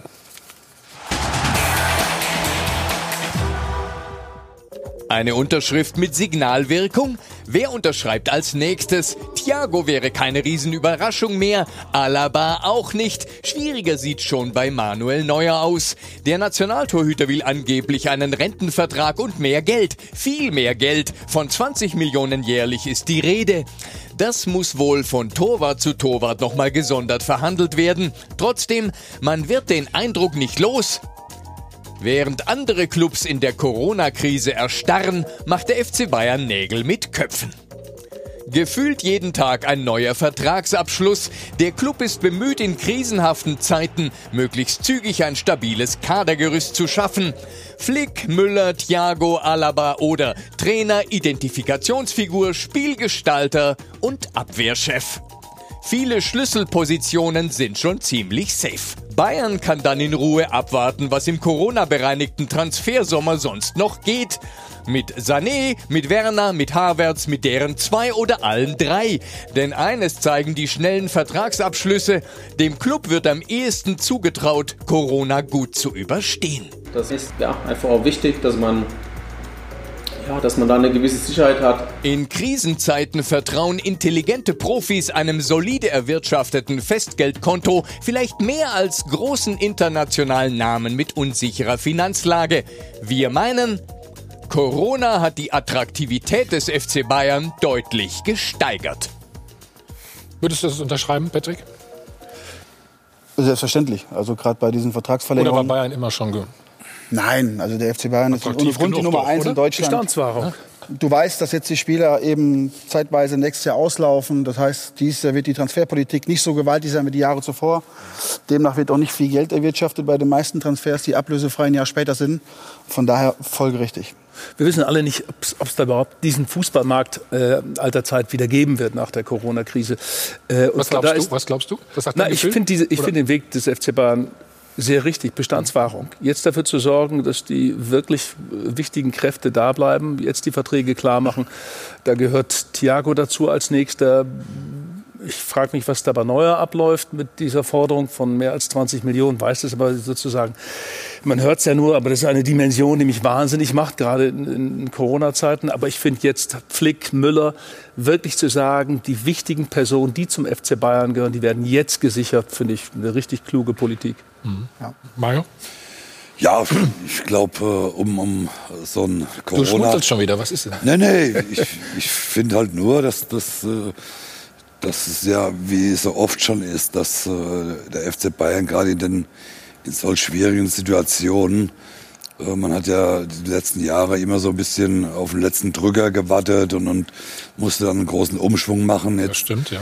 Hat man mhm. die Zeit äh, genutzt, äh, die schlimme Zeit, äh, genutzt, um, um die Spieler, die, die Verträge zu verlängern, um, um dann sich vielleicht auch ein bisschen mehr auf dem Markt, mehr Zeit zu lassen, um vielleicht auch den Preis von dem einen oder anderen Spieler, der wird sicherlich noch fallen, äh, wird vielleicht auch der eine oder andere Spieler noch billiger werden, äh, wie er es vielleicht.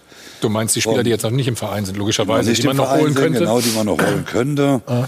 Also ich würde jetzt mal behaupten, dass ein Harvards auch keine 100 Millionen mehr kostet, äh, dass auch ein ein Sané äh, wahrscheinlich keine 100 Millionen mehr kostet. Äh, äh, ein Coutinho könnte man theoretisch äh, vielleicht auch für Kleingeld jetzt doch noch behalten. Also auch Was ist denn Kleingeld? also, ja, ich, ich würde mal so für 30 Millionen, also 80 haben sie, glaube ich, aufgerufen gehabt oder, oder war die Zahl. Ja, noch, ne? glaube ich sogar. Ne? Ich glaube, dass man jetzt sogar vielleicht mhm. ihn für 20, 30 Millionen kriegen könnte. Und deswegen macht der FC Bayern wieder genau das, warum er auch äh, in Europa äh, ganz, ganz weit vorne ist. Sie machen in den richtigen Situationen, treffen sie die richtigen Entscheidungen, äh, die Spieler zu verlängern und, wie gesagt, sich dann auch mal in den Sattel zu setzen, zu sagen, jetzt warten wir mal, unsere Mannschaft steht, und wir müssen nicht unbedingt. Ich glaube ich glaub auch, du merkst gerade, äh, dass die Bayern wirklich in jedem Bereich sehr, sehr gut aufgestellt sind quasi und auch äh, genau einschätzen können, was jetzt gerade passiert, wie sich der Markt entwickelt. Ne? Also das ist, glaube ich, ganz, ganz wichtig, dass du in der Lage bist, auch so ein bisschen vorauszuschauen, was macht das, was im Moment passiert, mit dem, was in den nächsten drei, vier Monaten auf uns zukommt. Ja, Gibt es denn einen Markt überhaupt in dem Sinne? Ja, der fährt sich natürlich oder verändert sich sehr. Ne? Ähm, äh, da, da ist eine Menge Bewegung drin und in die Richtung, dass es den Vereinen entgegenkommt. Deswegen, ich glaube, jeder Spieler, der einen langfristigen Vertrag beim FC Bayern im Moment in der Tasche hat, unterschreiben kann, der wird das machen. Ja. Das ist ne, eine ganz, ganz starke Umsetzung. Und den Ball werden die Bayern auch spielen oder, den, oder die Karte werden die Bayern auch spielen und sagen, überleg dir das, lieber David Alaba. Guck gerne, was in Spanien ist. Guck gerne, welche Optionen es in Italien gibt, was in England sein könnte. Bei uns ist das das Angebot, das auf dem Tisch liegt. Unterschreibe, oder tu es nicht, aber weiß, was dann halt eben mhm. ne, im Hintergrund äh, sich abspielen könnte. So auch bei Manuel Neuer. Ne, diese 20 Millionen, das äh, scheint tatsächlich so zu sein, so wie ich es auch äh, gehört habe diese Woche so. Also dieser äh, gerade Thomas Groth als sein Berater ist da ähm, ja vielerorts Thema im Moment, eher Kopfschütteln, kopfschüttelnd, äh, wenn denn über ihn gesprochen wird, weil er wirklich mit dem Angebot da, äh, oder mit, mit, mit, äh, mit einer Forderung angetreten ist. warum, sollen die, warum sollen die besten Spieler nicht am meisten verdienen? Geschluckt werden musste, ja, weil zum einen glaube ich, der FC, Bayern, der FC Bayern ohne Thomas Müller ist eigentlich nicht vorstellbar. Wäre schon ein echter Einschnitt. Ohne einen Gut, Manuel Neuer, Manuel Neuer ist, Kapitän, ist es ne? zumindest denkbar. Es kommt ja im Sommer auch der Ersatztorwart von Schalke 04. Ähm, insofern. Lass den erstmal kommen. Noch, nein, aber, oft genug aber natürlich ist, ist, ein Torwart nie derjenige, der auch die meisten Trikots verkaufen wird, als Beispiel. So, ne? Das musst du schon so ein bisschen einschätzen. Wenn du jetzt dir die drei Spieler in der Mannschaft im Kader raussuchst, die alle Richtung 20 Millionen verdienst und du sagst, da will ich auch landen, da will ich auch hin, dann mag das sein, dass das, ne, forder, was du willst, aber in dem Moment, wo das rauskommt, musst du auch wissen, was das eben für ein Echo hat und was das dann vielleicht auch mit einem Denkmal wie Manuel Neuer bei Bayern machen könnte. eins ist ja klar, das das kommt ja nicht von der Manuel Neuer Seite raus, oder? Nee. Kannst du dir das vorstellen? Also ist mal, mal ehrlich, ne? Also nicht. Ne? Das muss ja schon hm? ja, aber, kolportiert aber man, werden. man muss ja auch, trotzdem, ich widerspreche am Tobi äh, sehr ungern. Doch, bitte, gerne. Äh, aber jetzt muss ich es mal machen. Nach wie vor ist für mich Manuel Neuer die Nummer eins äh, auf dieser Welt. Mhm. Äh, ist für mich mit Abstand der beste Torhüter. Ist äh, zwar jetzt 34, hat auch jetzt die eine oder andere Verletzung mal gehabt, aber äh, ich gehe mal davon aus, dass Manuel Neuer Minimum noch drei Jahre auf sehr, sehr hohem Niveau spielen kann.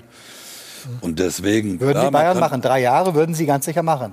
Würdest du, Ich ihm, glaube- würdest du ihm fünf Jahre geben mit 20 Millionen Ja, pro ich Jahr? würde ihm erstmal drei, vielleicht mit einer Option äh, noch geben. Also drei würde ich mal äh, sicher geben wollen. Äh, natürlich kann man in der jetzigen, gerade jetzigen Zeit, kann man darüber diskutieren, über die 20 Millionen, wenn sie denn aufgerufen waren oder sind. Hätten wir vor fünf Wochen Manuel Neuer äh, gesagt, der kriegt, äh, der, der fordert, oder es gibt einen neuen drei- oder fünf Jahresvertrag für 20 Millionen, hätte kein Mensch darüber gesprochen, er hat gesagt, ja, die 20 Millionen sind berechtigt, der Fünfjahresvertrag Also du meinst, ist vielleicht der auch. jetzigen Situation Die jetzige Situation hat natürlich einen faden Beigeschmack, Mhm. zu sagen, äh, 20 Millionen, es sind 1,758 Millionen im Monat, ist natürlich relativ viel, wenn andere äh, äh, arbeitslos werden. Äh, verstehe ich das, aber nochmal, für mich ist Manuel Neuer Absolut. unumstritten immer noch die Nummer eins auf Ja. dieser Welt. Er soll sicherlich auch mit das meiste verdienen, ob es jetzt am Schluss 20 Millionen sind. Darüber, Marcel, können wir ja Siehst du eher kritisch, ne, die Summe? Naja, also ich, ich Aber 20 denke nicht, dass irgendjemand hier am Tisch ist, der sagt 20 Millionen. Ja, ja, äh, äh, das sind hast recht, obszöne ja. Zahlen, gerade in, in solchen Zeiten. Genau. Aber wenn du das jetzt wieder runterdampfst, da bin ich ziemlich bei dir. Ähm, was wollen die Bayern? Das ist doch, doch klar, dass es gibt ein paar Parameter. Ist er noch gut genug? Ja, der ist der beste Torhüter, mit der beste Torhüter der Welt. Und dieses Niveau, die Verletzung scheint wirklich nachhaltig, die ja karrieregefährdend war, im Mittelfuß genommen. Ja, absolut. Das, das scheint wirklich ausgeheilt. Der kann dir noch, der und wird dir drei Jahre lang auf Top-Niveau, wird er dir super Leistung bringen. Was die Bayern ja brauchen, denn die haben ja Ziele, die gehen über die von Hertha noch sogar noch ein Stückchen hinaus, habe ich den Eindruck. Erstaunlicherweise. So, Das also muss man brauchst sich du mal vorstellen. Torhüter. So, ganz Das muss man sich mal vorstellen. Bei Nübel weißt du nicht, ob er das Genau. sein Talent bestätigen wird und ob er mehr wird als ein großes Talent. Aber die Bayern waren bei Toni Kroos, glaube ich, mal in einer ähnlichen Situation. Da, als, als auf dem Markt verhandelt wurde, als die Zahlen bekannt wurden, wusstest du, pass auf, jetzt wird gewaltig gepokert. Ich halte Neuer auch für eine Identifikationsfigur mittlerweile. Das ist der Kapitän, der sein Wort hat Gewicht. Das ist für so eine Struktur in so, einem, in so einer Kabine enorm wichtig. Was wollen die Bayern? Oder sagen sie, pass auf, nein, ähm, wir brauchen nicht noch einen Verdiener in der Höhe. Das, das Geld legen wir anders an. Wir vertrauen dem Nübel. Ich denke, dass sie darüber intensiv diskutieren werden. Aber in der jetzigen Situation, wenn man die letzten Wochen einfach von Nübel nimmt, ist es schwer vorstellbar, dass er, dass er Manuel Neuer ablösen kann. Das habe ich immer Äh, gesagt. ich Und das Risiko nochmal bei den Zielen, die du hast, Genau. nimmst du dir Risiko. 23-Jährigen, der, der außer einem großen Talent mir noch nichts gezeigt Genau. hat. Das ist kein Vorwurf an ihn. Und der, wenn Neuer bleibt, also das ist nicht schon wieder das Ja, Thema. aber der Druck, der wieder- Druck, äh, vor allem, Marcel, der Druck wird ja beim FC Bayern noch mal ein Natürlich. Stückchen höher. Ja, selbstverständlich. Wie beim FC Schalke 04. Ja, und, und, äh, wenn man, und, und das wird wahrscheinlich, das wird Ja. wahrscheinlich Bayern auch abwägen. Gehen wir dieses Risiko und sagen, weil es ist ja im Moment keiner da, der auch, Das weiß wenn auch. Nübel Genau. kommt, auch vielleicht noch ein anderer.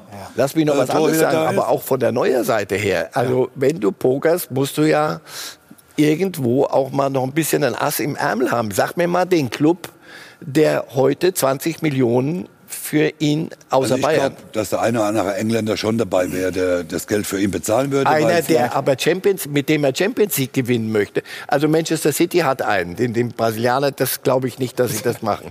Ähm, Chelsea, die ja möglicherweise, Herr Abramovic war seit über einem Jahr nicht in London, weil er nicht nach London einreisen Darf nicht, ja. Der sagt, bevor ihr wieder richtig Geld kriegt, klärt das erstmal mit eurer Regierung. Das heißt, und die haben einen für 80 Millionen, diesen Kepa, der, der auf der Bank sitzt zuweilen jetzt. Ja. Also sag mir den Club, Real, die haben sich gerade mit, mit, so, das funktioniert mit dem Belgier. Ähm, Barcelona, da spielt, glaube ich, ein ganz guter Torwart. So, die, der Stegen. Also die Top-Adressen Aber Wo willst du ist, wo sagen? ist, wo ist sein Ja, Poker, sein Blatt? Genau, mit und dem vorher er... sag, sag, so mir den, sag mir den Club, wo der Torhüter auf dem Niveau oder das verdient, was der absolute Superstar verdient. Das ist in Barcelona nicht so. Es ist nun einfach das Schicksal des, des Torhüters auch so ein bisschen. Natürlich verdient ein Messi mehr als ein Torwart in Barcelona. Du, Natürlich verdient bei Bayern aber auch das ist ein bei den, Abwehr, Lewandowski bei den mehr. Abwehrspielern genauso, kann ich dir sagen. Aber- die Stürmer aber- kriegen immer genau. mehr die Tore.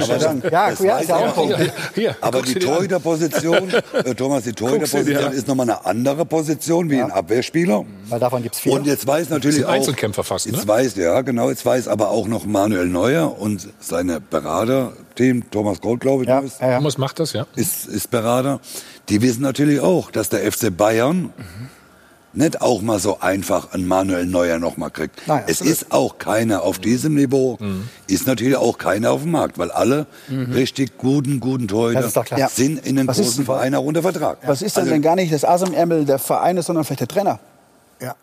Ja. Also wir reden von Hansi Ja. Flick, der ihn seit Jahren kennt. Und ich glaube einfach, dass der der größte Befürworter ist, Manuel Neuer zu halten. absolut, ja. Das heißt, sie arbeiten seit Jahren zusammen. Manuel ist ja nicht nur der Torwart, er ist ohne Zweifel der Weltbeste, auch für mich. Aber welche Prozesse der mit Thomas Müller zusammen innerhalb der Mannschaft bereinigt, Ja, ja. wo der Trainer gar nicht ran muss, das ist ja teilweise mit Geld gar nicht zu bezahlen. Die zweite Frage ist, ich will ja nicht Mensch ärgern, nicht nur sagen, hier ist mal 20 Millionen, sondern es wird vielleicht schon einen anderen geben, wie Hernandez oder Schieß mich tot, die in den Etagen schon sind. Und er sagt Ja. dann, klar, ich bin Kapitän, ich bin die Nummer eins der Welt, why not? Ja. Nein, deswegen ist es ja auch legitim, dass du es probierst. Klar. Ne?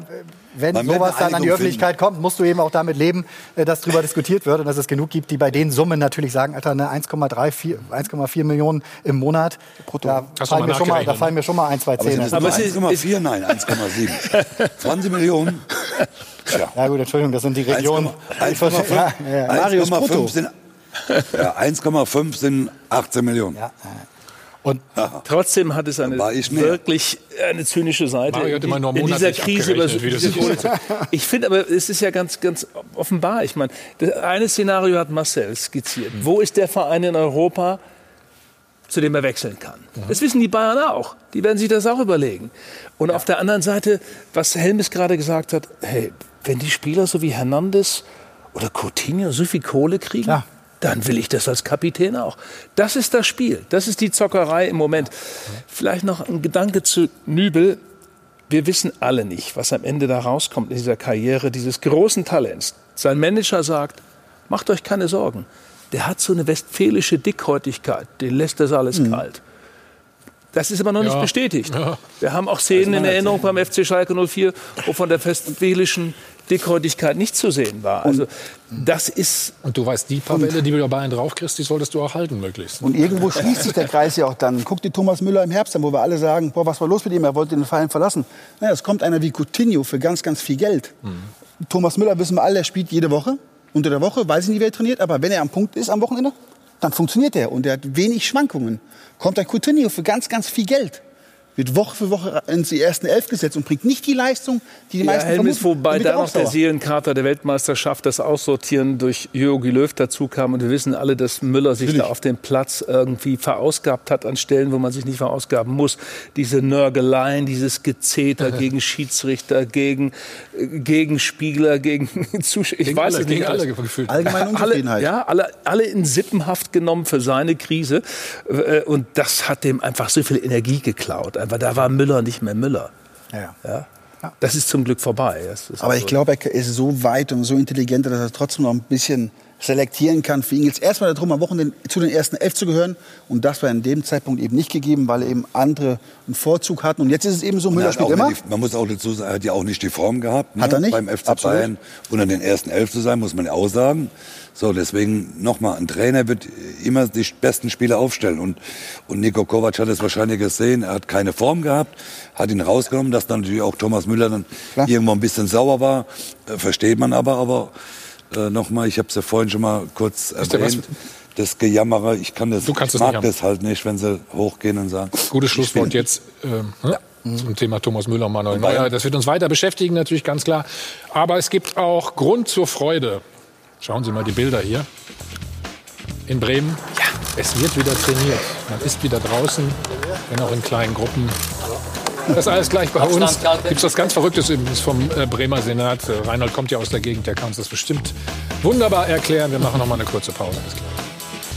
Wieder zurück beim Check 24 Doppelpass und Laura macht weiter mit der Szene der Woche. Ja, und da gab es richtig gute Nachrichten zu vermelden. Der Ball, der rollt nämlich wieder, wenn auch erstmal nur auf den Trainingsplätzen. In Kleingruppen wird also komplett in der Bundesliga trainiert. Zweiergruppen, Dreiergruppen, Vierergruppen. Mehr stehen da allerdings dann nicht auf dem Platz. Und eine Mannschaft, ja, die musste ein bisschen länger warten als die anderen Teams, bis sie dann endlich wieder auch auf den Trainingsplatz durften. Und zwar die Bremer Mannschaft. Es brauchte eine Sondergenehmigung des Bremer Senats. Und spätestens, wenn Sie die gesehen haben, dann wissen Sie auch, warum das ein bisschen länger gedauert hat. 16 Punkte stehen da nämlich drauf. Also wie bei allen Clubs werden natürlich ärztliche Checks durchgeführt, Fieber wird gemessen, gefragt, ob Symptome da sind, ja oder nein. Das müssen aber allerdings alle machen. Und dann gab es zum Beispiel auch diesen Punkt, Punkt 12, um genau zu sein. Da steht drin, allen am Trainingsbetrieb beteiligten Personen ist zwei Stunden vor und nach der Trainingseinheit sowie im Umkreis von 500 Meter rund um die Sportanlage der Kontakt mit Dritten unter sagt. Heißt also, Selfies dürfen nicht gemacht werden, Fotos nicht gemacht werden,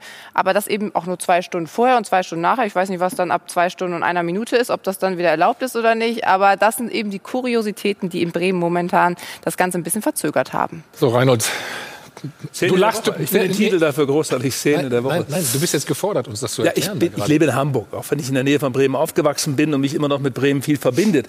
Ähm, äh, aber ich weiß nur, dass äh, sich da ein Innensenator, der Herr Meurer, gerade irgendwie liest sich gern, findet sich morgens im Weserkurier wieder und ist glücklich darüber. Und hat die SPD, äh, es ist kein Ruhmesblatt jetzt, ähm, da in Bremen in den letzten Jahren gewesen. Ich, ich verstehe das nicht, dass irgendwie sich da so ins Rampenlicht zu stellen und dann auch noch so ein 16-Punkte-Plan. Ich meine, das trifft natürlich den Werder-Fan äh, ganz tief. Äh, ab Dienstag geht es ja wieder los jetzt oder richtig los und na, Rätsel, was da passiert ist. Okay, dann holen wir Nicht zu mal. verstehen. Ja, Simon Zoller ist uns zugeschaltet. Simon, hallo, grüß Aha, dich. der weiß es. Hallo. Hört ihr mich? Das rauscht ein bisschen gerade, aber ähm, wir haben ja immer ein bisschen Verzögerung. Das ist ganz normal. Wann habt ihr wieder angefangen zu trainieren? Äh, am letzten Montag haben wir angefangen und äh, wie die meisten äh, in Kleingruppen. Das heißt, wie klein? Wir sind im Moment in Gruppen, sind da vier, vier oder fünf äh, Gruppen, die sich da zeitlich einfach äh, nicht, äh, nicht in die Quere kommen. Und ja, jetzt stehen wir auf dem Platz stehen. Beschreib uns doch mal, wie so ein, wie so ein Trainingstag dann, Tag ist es ja nicht, aber so eine Einheit dann abläuft. Naja, erstmal versucht man natürlich so wenig Kontakt wie möglich äh, mit den anderen zu bekommen. Ähm, es ist viel Technik, viel im läuferischen Bereich, äh, eben äh, erstmal Grundlagen schaffen, die wir dran gewöhnen nach diesen drei Wochen, die wir eben äh, nicht auf dem Platz standen. Und äh, wie gesagt, es ist äh, wieder schön, äh, auf dem Grün zu stehen und äh, gegen die Pille zu treten. Er muss den Lautsprecher ausstellen. Du hast irgendwas da an, das hört sich an. Simon, sag Laura, die soll den Lautsprecher zudrehen. Das koppelt. Wunderbar. Jungs, die ist noch im Bett. Äh. Schöne Grüße an die Chefin zu Hause. Was du alles weißt, du siehst sie doch gar nicht. Ja, Das ist ja Wahnsinn mit ich dir. spüre sie. Simon, ähm, zieht ihr euch eigentlich zu Hause um oder wie muss ich mir das vorstellen? In, in der Kabine dürft ihr auch nicht äh, in größeren Ja, Mengen genau, zusammen ja. sein. Ja. Nein, wir haben die Trainingsklamotten zu Hause, ähm, duschen auch zu Hause, kommen nur im Auto an und äh, nach dem Training ist dann direkt wieder eben äh, zurück. Kannst du dir das vorstellen, Patrick? Nee, ne?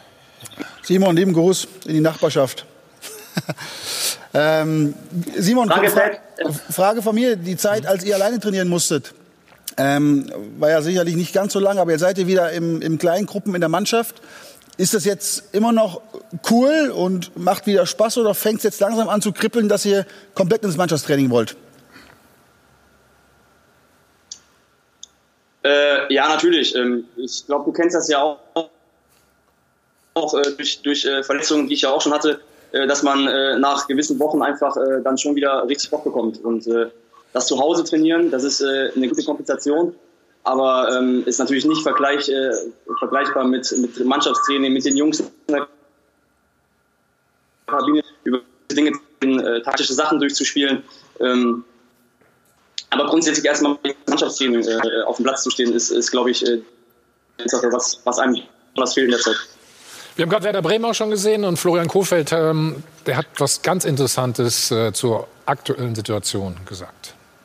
Ja, ich, ich glaube, zu anderen Zeiten wären das vielleicht Themen für eine Doktorarbeit, äh, weil das schon relativ komplex ist. Also natürlich das erste Thema äh, ist, äh, ist, ist, ist, ist fast das Schwierigste. ähm, wenn du nicht genau weißt, wann du spielst, du plan, eine normale Vorbereitung plant jeder Trainer, ich habe noch keinen anderen gefunden, ähm, vom Tag X rückwärts. Ähm, so, so gehe ich das zumindest normalerweise an. Und den Tag X gibt's jetzt nicht. Also muss man sich sozusagen ähm, ja, andere Anhaltspunkte suchen. Und wir versuchen jetzt wirklich in Blöcken zu denken und haben für uns einen Zeitraum definiert, von wann auch immer der kommt, drei Wochen bis zum ersten Spiel, den wir eventuell, das alles weiß ich nicht, aber eventuell für einen realistischen Zeitraum halten, in dem man dann sich konzentriert aufs erste Spiel vorbereitet, im Sinne von einer spezifischen Vorbereitung aufs erste Spiel. Ja, das ist das Schwierigste vielleicht, Patrick, im Moment. Ne? Tag X, den gibt es eigentlich nicht, ne? Nee, gibt's nicht. Deshalb auch das. Ohne Ziel dabei wird auch Simon gefragt. Das in den kleinen Gruppen ist jetzt mal ein Schritt von zu Hause weg. Das ist schon eine Erleichterung für die Jungs. Aber Mario, du weißt es auch, das machst du dann eine Woche und dann hättest du gerne schon mal eine, eine Form, wo alle dabei sind. Aber Ich stelle mir das gerade so brutal vor. In kleinen Gruppen immer wieder laufen, erstmal nur laufen, laufen, Das wäre schon mal gar nichts für dich, ne? Boah, Das für mich aber auch nicht. Ne? Ich hätte wahrscheinlich Corona bis einen Tag vor dem Spielbeginn. Meine, wie, wie kann das gehen? Fußball ist Kontaktsport. Wenn, wird es, was für Überraschungen Das wird es geben, wenn das erste Spiel stattfindet und sozusagen du das erste Mal wirklich in den Kontakt kommst? Ich, Ja, aber ja, das, das stelle ich mir jetzt gar nicht so schwer vor. Ich, ich glaube jetzt nicht, dass da. Was findest du denn das Schwierigste im Moment? Na, ich, ich, ich finde einfach das Schwierige. Laufen. Bis, bis, Nein, dass man nur la- Nein, dass man Aber halt das keine genau, Spielform machen dass halt keiner mal kommt und sagt, so, wir fangen am 9. an, wir fangen am 15. an. Ich glaube, das ist das Entscheidende, was, was jetzt auch gesagt werden muss. Oder man sagt, man fängt erst am 1. Juni an. Aber das Ungewisse halt einfach, dass du, dass du kein Ziel vor Augen hast, wo du sagst, so, das ist der Stichtag, da wird auf jeden Fall gespielt. Äh, ohne Zuschauer, das geht ja sowieso ohne Zuschauer erstmal. So, und da kannst du heute sagen, in, am 9. Mai spielen wir oder am 15. oder am Mario, 11.. aber das ist doch die, ja die, die, die Königsfrage insgesamt in dieser, für uns alle in der Gesellschaft. Wann geht irgendwas wieder anders als jetzt? Und das ist, glaube ich, mittlerweile Nicht nur Fußball, psychisch auch belastend. Es sind nicht nur die Corona-Zahlen, sondern es ist darum, wann kriegen wir wieder irgend unser Leben wieder zurück. Also wie das- jeder, der eine mehr, der andere weniger, aber und, und die brauchen doch Spielformen. Also Fußball ist doch eine Mannschaftssport, dadurch habe ich das inzwischen vergessen, ist ja so lange her. Ja. Und du spielst in kleinen Gruppen, spiel, gut, du spielst dir einen Ball zu, was auf 10 Meter oder läufst durch Hütchen, das sind wie willst du das, Marcel, wie willst du das nachher erklären? Kannst Weißt du, wenn, ja, das ist eine, aber auch natürlich für Kinder, die jetzt im Park da ein bisschen zu zweit den Ball hin und her kicken dürfen, kommt ein Dritter dazu, kommt gleich ein Polizist und sagt, keine Gruppenansammlung. Und dann in der Bundesliga geht's auf einmal und wenn wir das aufrechterhalten, Kontaktverbot für Kinder, für Jugendliche in den Parks draußen, wie willst du das wirklich vermitteln, erklären? Hast du wunderbar schon äh, anmoderiert fast, ne? dass uns gleich Karl Lauterbach zugeschaltet ist. Den fragen wir das Der gleich noch mal. Gesundheitsexperte der Vorher nochmal, Simon, ähm, du hast auch eine schöne Aktion ins Leben gerufen. Erzähl uns ein bisschen darüber. Äh, ja, ähm, so aus der Kalten. Ähm, ich habe ich hab mir die mit, mit einem guten Kumpel, ähm, habe einfach, äh, ja, bis auf das Training zu Hause mit wenig zu tun gehabt, habe zwei tolle Partner äh, gewinnen können, äh, die mir die Aktion unterstützen. Es ist relativ sim- simpel erklärt. Du äh, machst unter dem Hashtag Spende deine Trikotnummer, kannst du dein Trikot hochladen. Ähm, was mir ganz wichtig war, ist, dass alle mitmachen können, sowohl Thekengruppe, Jugendspieler, ähm, sowohl als Profi. Ähm, so lädst das Bild hoch und spendest eben deine Trikotnummer. Und du hast Gerne bisschen- auch mit einer und macht großen Spaß zu sehen, wie groß die Gemeinschaft ist. Äh, auch- Oh, stopp. Ja, du bist leider ein bisschen schwer zu verstehen.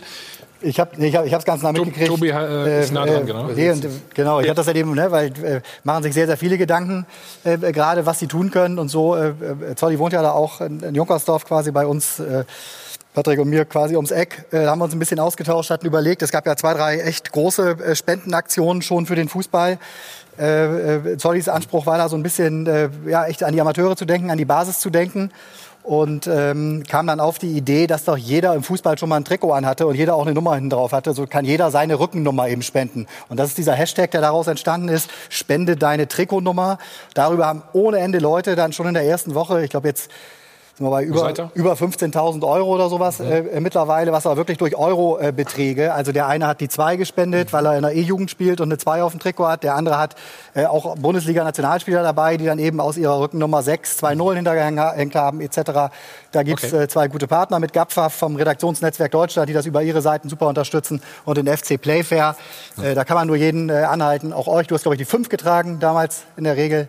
Bist sicherlich auch herzlich eingeladen. Am Schluss die 34 bei Hertha, aber das ist eine Ja, andere mal, Geschichte. Das werden wir jetzt heute Aber nicht schöne-. Simon, vielen Dank. Schöne Sache. Alles, alles Gute, bleibt gesund vor allen Dingen und äh, schöne Ostern erstmal. Und ja, wir hoffen, dass wir dich bald wieder auf dem Platz sehen. Tschüss. Ja, Tschüss. vielen Dank. Und Grüße, Grüße an die Gattin, soll ich von Reinhold noch mal sagen. Danke, vielen Dank. So, Tschüss, wir, machen, wir machen sofort weiter, äh, machen einen einzigen Spot. Ja, geht's los. Es gibt viele drängende Fragen zurzeit. Zum Beispiel, haben wir den Höhepunkt der Corona-Krise schon überwunden? Wann dürfen die Kinder wieder in die Schule? Wann öffnen Kneipen, Friseure, Restaurants? Wann werden die Ausgangsbeschränkungen gelockert? Und natürlich, wann wird endlich wieder Fußball gespielt? Und wie soll das dann vonstatten gehen? Die Antwort ist nicht leicht. So schaut's aus. Der Spielbetrieb ruht, aber die Köpfe der Verantwortlichen rauchen bereits. Planspiele und Szenarien werden erstellt, geprüft, verworfen, modifiziert und diskutiert. Corona zwingt die Profiklubs zu einer gemeinsamen Linie, denn entweder spielen alle oder keiner. So schaut's aus. Aber wann geht's weiter? Diese Entscheidung fällt nicht die DFL, sondern die Politik. Der Fußball bekommt in der Krise keine Extrawurst. Eine Sonderstellung genießt er trotzdem. Fußball ist in Deutschland nicht nur die schönste, sondern auch die wichtigste Nebensache der Welt. Wohlgemerkt Nebensache. Profifußball bedeutet sehr, sehr vielen Menschen in diesem Land sehr viel. Herr Lindner, was ist Ihre Antwort auf Herrn Seifert? Er hat recht. So schaut's aus. Stand jetzt könnte, sollte, würde vielleicht am 8. Mai wieder der Ball rollen, ohne Zuschauer und nur wenn sichergestellt wird, dass die 36 Profikader Corona-frei sind und bleiben. Möglicherweise könnte auch eine Lösung sein, dass man sich überlegen muss, diese Personenkreise dauerhaft in einer abgeschotteten Umgebung zu halten. Mannschaften einsperren, auch wenn, wenn kein Verdacht? Keine Sorge, nicht einsperren. Es geht um ein etwas ausgedehntes Trainingslager à la Malente. Die Älteren werden sich erinnern. WM 74, Sportschule Malente. Die Legende sagt ja, äh, 74, dass der Uli Höhle ist, Beckenbauer. Ich weiß nicht, ob Gunnar Netzer dabei war, irgendeiner war noch dabei. Oder Sepp Meier, die, die sind hier über den Zaun gegangen und sind mit dem Taxi nach den Kiez gefahren. So habe ich das gehört, also aus ganz sicherer Quelle. Das müsste diesmal allerdings unterbleiben. Dafür gibt's heute Playstation, Internet und vielleicht sogar, wenn er freiwillig mit in Quarantäne geht, auch einen Friseur. So schaut's aus. Jetzt mal ernsthaft. So oder so ähnlich könnten die Geisterspieltage aussehen. Gespielt wird wie bisher von Freitag bis Montag in fast leeren Stadien mit Minimalbesetzung. Selbst Schiri-Beobachter bleiben draußen. Dafür konsequente medizinische Betreuung. Alle beteiligten Spieler, Trainer, Schiris und Betreuer werden vor dem Spiel getestet. Priorität haben erste, zweite, dritte Liga, DFB-Pokal und Frauen-Bundesliga. Und die internationalen Wettbewerbe starten frühestens Ende Juni. Tja, und dann muss jetzt eigentlich medizinisch nur noch alles glatt gehen. So schaut's aus. Marius kam gerade Malente vor. Warst du da eigentlich mal? Äh, ja. Und? Da willst du aber nicht nochmal hin, oder? Auf gar keinen Fall. du? Du mal? Nee. Nur von gehört, leider noch nie da gewesen. Und wie ist das dann mit. Du hast gerade eine ganz, ganz, gute äh, Idee gehabt. Einen Ja, Einfall, es- wollte ich sagen. So. Es wird ja sowieso so sein, dass wir wahrscheinlich viele englische Wochen haben. Wahrscheinlich Hm. drei, vier hintereinander. Und äh, was äh, äh, Herr Koch gesagt hat, äh, scheint ja logisch. Die Spieler, und du kennst, oder Patrick, wir, wir kennen es ja, wenn wir äh, Samstag, Dienstag, Samstag gespielt haben, waren wir zwei Tage die Woche zu Hause, sonst waren wir auch noch im Hotel oder unterwegs. Äh, wenn man doch äh, sowieso weiß, dass man die ersten äh, 14 Tage oder drei Wochen englische Wochen hat, dann können doch die Spieler auch zusammen in einem Hotel bleiben. Man kann ja ein Hotel äh, auswählen, so wie wir es damals im, im Limmerhof hatten. Da waren wir auch äh, fast immer alleine äh, im Hotel.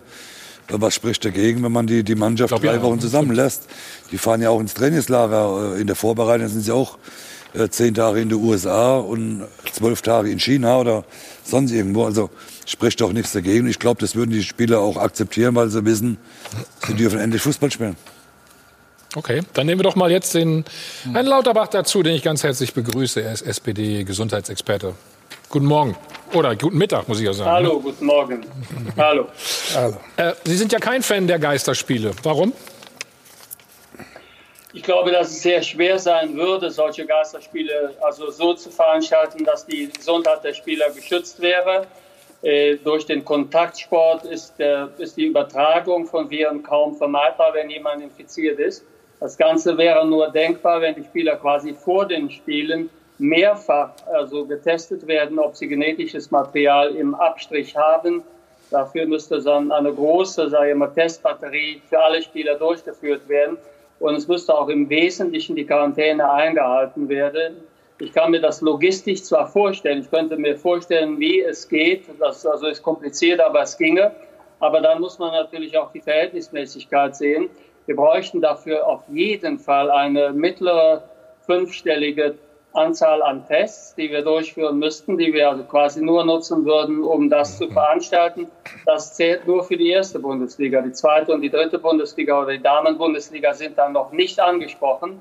Und wir sind derzeit extrem knapp mit den Tests. Wir sind derzeit noch nicht einmal in der Lage, jeden Verdachtsfall zu testen. Wir sind auch nicht in der Lage, das medizinische Personal so vorab zu testen, äh, wie es nötig ist. Und wir können ja auch nicht ausschließen, dass sich die also äh, Pandemie wieder stärker meldet, wenn jetzt die Kontaktsperren etwas gelockert werden. Stellen Sie sich folgende katastrophale Situation vor. Wir lassen die Bundesliga wieder anrollen. Es kommt wieder zu mehr Fällen und darüber hinaus fehlt es uns auch vorne und hinten an Tests und an Material. Das wäre aus meiner Sicht nicht vertretbar, insbesondere auch den Unternehmen gegenüber nicht vertretbar, die ja auch auf Lockerungen warten, wo wir sie nicht in Aussicht stellen können. Aber wann, oder haben Sie eine Idee, wann wieder gespielt werden könnte? Was ist realistisch aus Ihrer Sicht? Also ich gebe meine persönliche Einschätzung. Zunächst einmal, ich will gar nicht dazu sagen, ich bin kein Spielverderber, ich bin Fußballfan, ich schaue die Fußball-Bundesliga, wenn gespielt wird, jeden Samstag in meinem Wahlkreis sind zwei Clubs, der erste FC Köln und Bayern Leverkusen. Ich habe selbst gespielt. Ich war ein sehr ehrgeiziger Jugendfußballer mit geringem Talent. Somit hier spricht kein Spielverderber. Hier spricht jemand, der Fußball begeistert ist. Ich meine es gut in dem Sinne, also nicht negativ oder habe ja auch darüber nachgedacht, wie es ginge. Aber ich glaube, es wäre denkbar tatsächlich im Herbst, wenn wir genug Tests zur Verfügung haben, dass wir argumentieren können, okay, hier wird niemandem etwas weggenommen, hier wird niemand gefährdet. Wenn wir auch eine bessere Idee davon haben, wie sicher ist das Ganze? Wenn wir wissen, ob zum Beispiel nach der Aufhebung der Kontaktsperren tatsächlich die also Zahlen der Neuinfizierten nicht wieder hochgehen. Ich persönlich bin gebrandmarkt, ich bin im täglichen Kontakt mit meinen Kollegen und Freunden in New York. Ich habe in, in den Vereinigten Staaten zehn Jahre gelebt. Ich sehe, wie die Katastrophe sich dort abspielt. Ich habe einfach Sorge dafür, dass wir jetzt zu früh zur Normalität zurückkehren, auch durch den Fußballsport die falschen Signale setzen. Daher wäre meine eigene Empfehlung, im Herbst kann es wieder losgehen, wenn wir die Lage dann im Griff haben. Mhm. Eine kleine Anmerkung, Herr Lauterbach. Natürlich auch Sonntag Doppelpass gucken. Ne? Das hatten Sie, glaube ich, vergessen zu erwähnen. Reinhold? Entschuldigen Sie bitte. Natürlich, natürlich. Wie siehst du das? Herr? Naja, es, es gibt ja äh, sozusagen jetzt immer wieder diese Meldung, der 9. Mai könnte sozusagen der Neubeginn ja. sein. Äh, lieber Karl Lauterbach, Reinhold Beckmann hier, wer entscheidet das? Wo ist die politische Zuständigkeit? Wir haben das Innenministerium, wir haben die, das Gesundheitsministerium. Auf der anderen Seite sind natürlich die Gesundheitsbehörden auch der Kommunen da. Wer entscheidet das? Wie läuft das ab? Genau, das sind äh, zwei Ebenen, die da zum Tragen kommen. Und zwar zunächst einmal also auf Bundesebene das Innenministerium, das Bundeskanzleramt und somit das Kabinett. Solche weitreichenden Beschlüsse werden normalerweise im Kabinett gesamtlich gestimmt, abgestimmt und äh, das Kanzleramt ist auch dabei. Aber federführend ist das Innenministerium. Aber sagen wir auf Bundesebene Innenministerium, Kabinett und Kanzleramt. Und dort wird sagen wir, eine Lösung vorbereitet. Darüber denkt man derzeit viel nach. Äh, auf lokaler Ebene entscheiden es natürlich die zuständigen lokalen Kommunen, die zuständig sind für die Stadien, in denen gespielt werden soll. Mhm. Somit käme das als zweite Ebene hinzu. Und also beide Ebenen müssen im Prinzip sich also aufeinander abstimmen, sonst hat das Ganze natürlich keinen Zweck. Das wäre, das würden wir aus Berlin leisten können. Also da wird es nicht Mhm. daran hapern, sondern wir würden zum Schluss mit den Kommunen da eine gemeinsame Regelung hinbekommen. Ich gebe aber meine Meinung frei hier, also äh, äh, bekannt. Also ich halte es nicht für eine gute Idee, jetzt auf den, also auf Mitte Mai, also zu spekulieren, weil ich will einfach verhindern, dass der Fußball sich nachher ein sogenanntes Eigentor schießt, dass wir zu der Zeit, wo es ohne dies schwer wird, die Bevölkerung also zu mobilisieren, ohne Kontaktsperren, das einzuhalten, was notwendig ist, damit alles wieder anlaufen kann. Wo wir vertreten müssen, wir haben Schwierigkeiten, wir haben zu wenig Masken, wir haben nicht genug Tests, wir haben möglicherweise auch noch immer die Sorge, dass es zurückkommt, dass dann der Fußball zu sch- schnell zur Normalität zurückkehrt und dass dann plötzlich eine Debatte also äh, aufkommt, also wie solidarisch war das äh, von der DFL und von den Vereinen. Macht denn die DFL Druck auf die Politik im Moment? Was haben Sie für ein Gefühl? Ja, die DFL macht Druck, das ist ganz klar. Nicht auf mich persönlich. Also ich bin persönlich in meinem Wahlkreis, das muss ich sagen, nicht betroffen. Ich finde es fair, sehr fair, dass die beiden Vereine, die bei mir im Wahlkreis die Bundesliga bestreiten, äh, und äh, mir fällt im Moment auch nicht ein, welcher Verein von mir dort bevorzugt würde. Aber bei mir wird kein Druck ausgeübt, aber tatsächlich in Berlin kommt der Druck an. Das ist ganz klar, die DFL macht Druck, das ist auch verständlich. Das nehme ich niemandem übel. Aber man muss vorsichtig sein. Man muss tatsächlich vorsichtig sein. Hier können wir schnell eine Debatte haben, dass der Druck zu stark ist, dass es zu sehr um Sponsoren geht und um Werbeeinnahmen und zu wenig um die Sicherheit der Spieler und auch zu wenig um die Gesundheit der Bevölkerung in einer solchen Situation. Wie, wie äußert sich der Druck denn, Herr Lauterbach, aus Ihrer Sicht? Ja, da will ich nicht aus der Schule plaudern, aber da Doch, werden bitte. natürlich Gespräche geführt. Da wird darauf hingehabt, wenn Sie verstehen, dass ich mich da ein bisschen zurückhalte, aber da werden Gespräche geführt, wie hoch die Einnahmenverluste der Vereine wären und wie viele Bürger auf die Spiele warten würden. Ich persönlich spüre das übrigens nicht, dass die, die Bevölkerung derzeit drängelt. Die, also es sind mehr die Vereine selbst als die Bevölkerung in einem, sagen wir mal, fußballfanaten Umfeld äh, wie Leverkusen und Köln. Also bin ich mit den Fans in engem Kontakt und ich spüre, dass die Fans tatsächlich dafür viel Verständnis haben, aber der Druck kommt von den Vereinen selbst. Und da werden Gespräche geführt. Das kommt natürlich indirekt auch bei mir an, das ist klar, weil ich da zu den Sicherheitsmaßnahmen gefragt werde, aber nicht alleine, sondern das sind sehr viele. Da darf nicht der Eindruck entstehen, als wenn ich da der einzige Experte wäre. Aber der Druck wird ausgeübt, das ist ganz klar. Hm. Marcel, Ablenkung ist ja so ein schönes Wort, ne? Nein, Wie Brot, wichtig- Brot und Spiele. Also ich denke, es gibt, es gibt doch niemanden, der, der nicht den, den Primat von, der, der medizinischen Auswirkungen anerkennt. Also das ist doch das allererste. Was, was ist medizinisch und wissenschaftlich verantwortbar? Nur ähm, es gibt die, die, die physischen Auswirkungen die- dieser, dieser Corona-Krise, aber ich denke mittlerweile auch psychische. Also noch habe ich den Eindruck, wenn man die Umfragen sich anguckt, zieht Deutschland mit. Der Bundespräsident hat das doch gestern in, in sehr äh, klaren Worten unterstrichen, wie, wie super Deutschland äh, sich an, an diese Dinge hält. Und zwar nicht nur, weil es Regelungen gibt, sondern auch offenbar eine Solidarität mit, mit den Dingen. Nur ich glaube, Politik, und das wird immer eine Abwägung sein. Wir leben nicht in einer Virolokratie, glaube ich, sondern wir leben noch in einer Demokratie. Es, es, es wird auch politische Abwägungen irgendwann geben müssen. Was kann ich tun, damit die Menschen mitgehen, damit diese Solidarität erhalten bleibt und eine, eine, die Menschen zu Hause zu halten und ihnen nicht irgendetwas zu geben. Ich sage es mal wirklich platt, Brot und Spiele auch. Auch Spiele. Und da denke ich, wird der Fußball im Fernsehen, Geisterspiele oder nicht, auch eine, eine, eine systemrelevante äh, Position schon haben, denke ich. Wie sehen Sie die Einschätzung?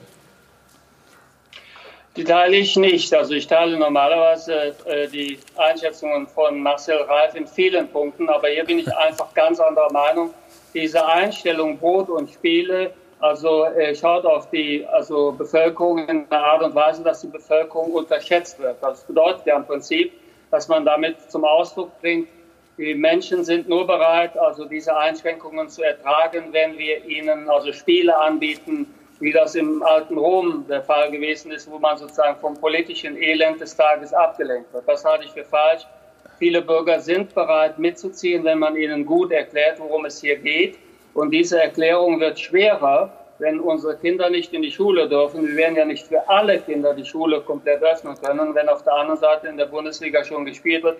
Die Erklärung wird auch schwerer werden, wenn ich zum Beispiel jemandem sagen muss, ich kann dich jetzt leider nicht testen, weil wir haben die Testkapazität zum jetzigen Zeitpunkt nicht. Gleichzeitig werden aber Zehntausende Fußballer getestet. Diese Einstellung Brot und Spiele, also das ist mehr aus meiner Sicht als etwas, also ich, ich wünsche mir eine Bevölkerung, die nicht so bei Laune gehalten werden muss in einer solchen, also äh, in einer solchen Situation. Und wir sprechen hier übrigens auch nicht von einer Bürokratie, sondern tatsächlich, wir tun alles. Das kann ich Ihnen also wirklich aus eigener Anschauung berichten. Wir tun wirklich alles, um Lockerungen zuzulassen. Niemand macht das gerne, was wir hier derzeit machen. Aber wir müssen dankbar sein für das, was wir erreicht haben, dass uns Zustände wie in Italien, Spanien oder in New York bisher erspart geblieben sind. Und wir wollen es nicht gefährden, wenn solche Spiele dazu führen, dass es wieder lockerer zugeht, dass es zum Beispiel auch Fanansammlungen gibt um die Stadien herum. Ich möchte es einfach nicht sehen. Daher bitte ich persönlich auch nochmal um Geduld. Ich bin nicht der Einzige, der zuständig ist, aber meine persönliche Meinung ist, wir brauchen so eine Unterhaltung nicht. Bürger können sich auch so unterhalten und kommen über diese paar Monate weg. Äh, nur ein Halbsatz noch. Also wenn es die Testmöglichkeiten nicht gibt, das, das bitte nicht unterstellen. Also in dem Moment, wo die Dinge nicht und wieder Abwägung, wenn, wenn das ja. nicht geklärt ist und ich einem Patienten sagen muss, mhm. du nicht, aber dafür äh, Mario Basler, weil der spielen soll nachher, das bitte nicht. Also das äh, bitte nicht unterstellen. Nie Warum im Leben. Nie im Leben. Ich unterstelle es nicht. Hm? Herr Ralf, ich unterstelle das nicht. Das wollte ich nicht unterstellen. Also ich unterstelle das Ihnen nicht. Sie wissen, dass ich Sie sehr schätze. Aber es wird so kommen, dass die Bevölkerung es so wahrnimmt, weil wir sind zum jetzigen Zeitpunkt leider nicht in der Lage, so massiv zu testen, wie wir wollten, wenn es optimal lief. Insbesondere, wenn wir das normale Leben wieder etwas mehr anlaufen lassen wollen, was wir ja alle wollen. Wir haben auch nicht genug Masken. Also das ist einfach so. Wir müssten mehr Masken zur Verfügung haben von guter äh, sagen wir, Qualität, OP-Masken.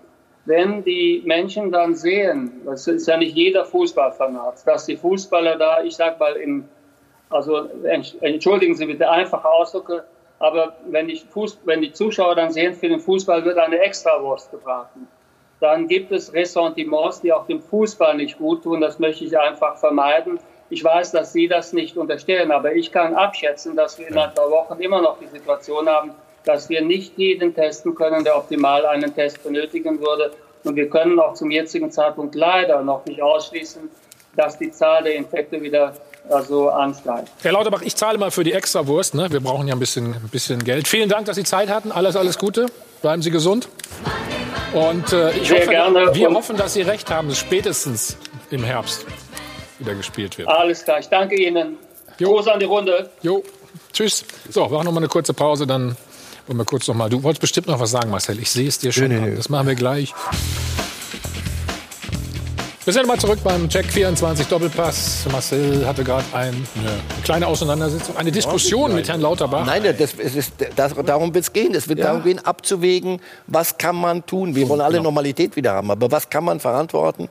Und ähm, irgendwann muss, müssen wir ja wieder zurückkommen, denke ich mal. Nur nicht zu früh, das ist Abwägung. Aber ich, ich möchte nicht in der Rolle stecken. Ja, ja. Aber ich muss immer mal denken, Marcel, dass, dass dahinter, wir haben zu viel über Geld vorhin geredet, über Manuel ja. Neuer, das sozusagen im Kontext dieser Zeit und dieser Frage wiederzustellen, der Bundesliga jetzt das Privileg zu geben, ihr dürft spielen und die dritte Liga und vierte Liga ja, geht gerade zugrunde.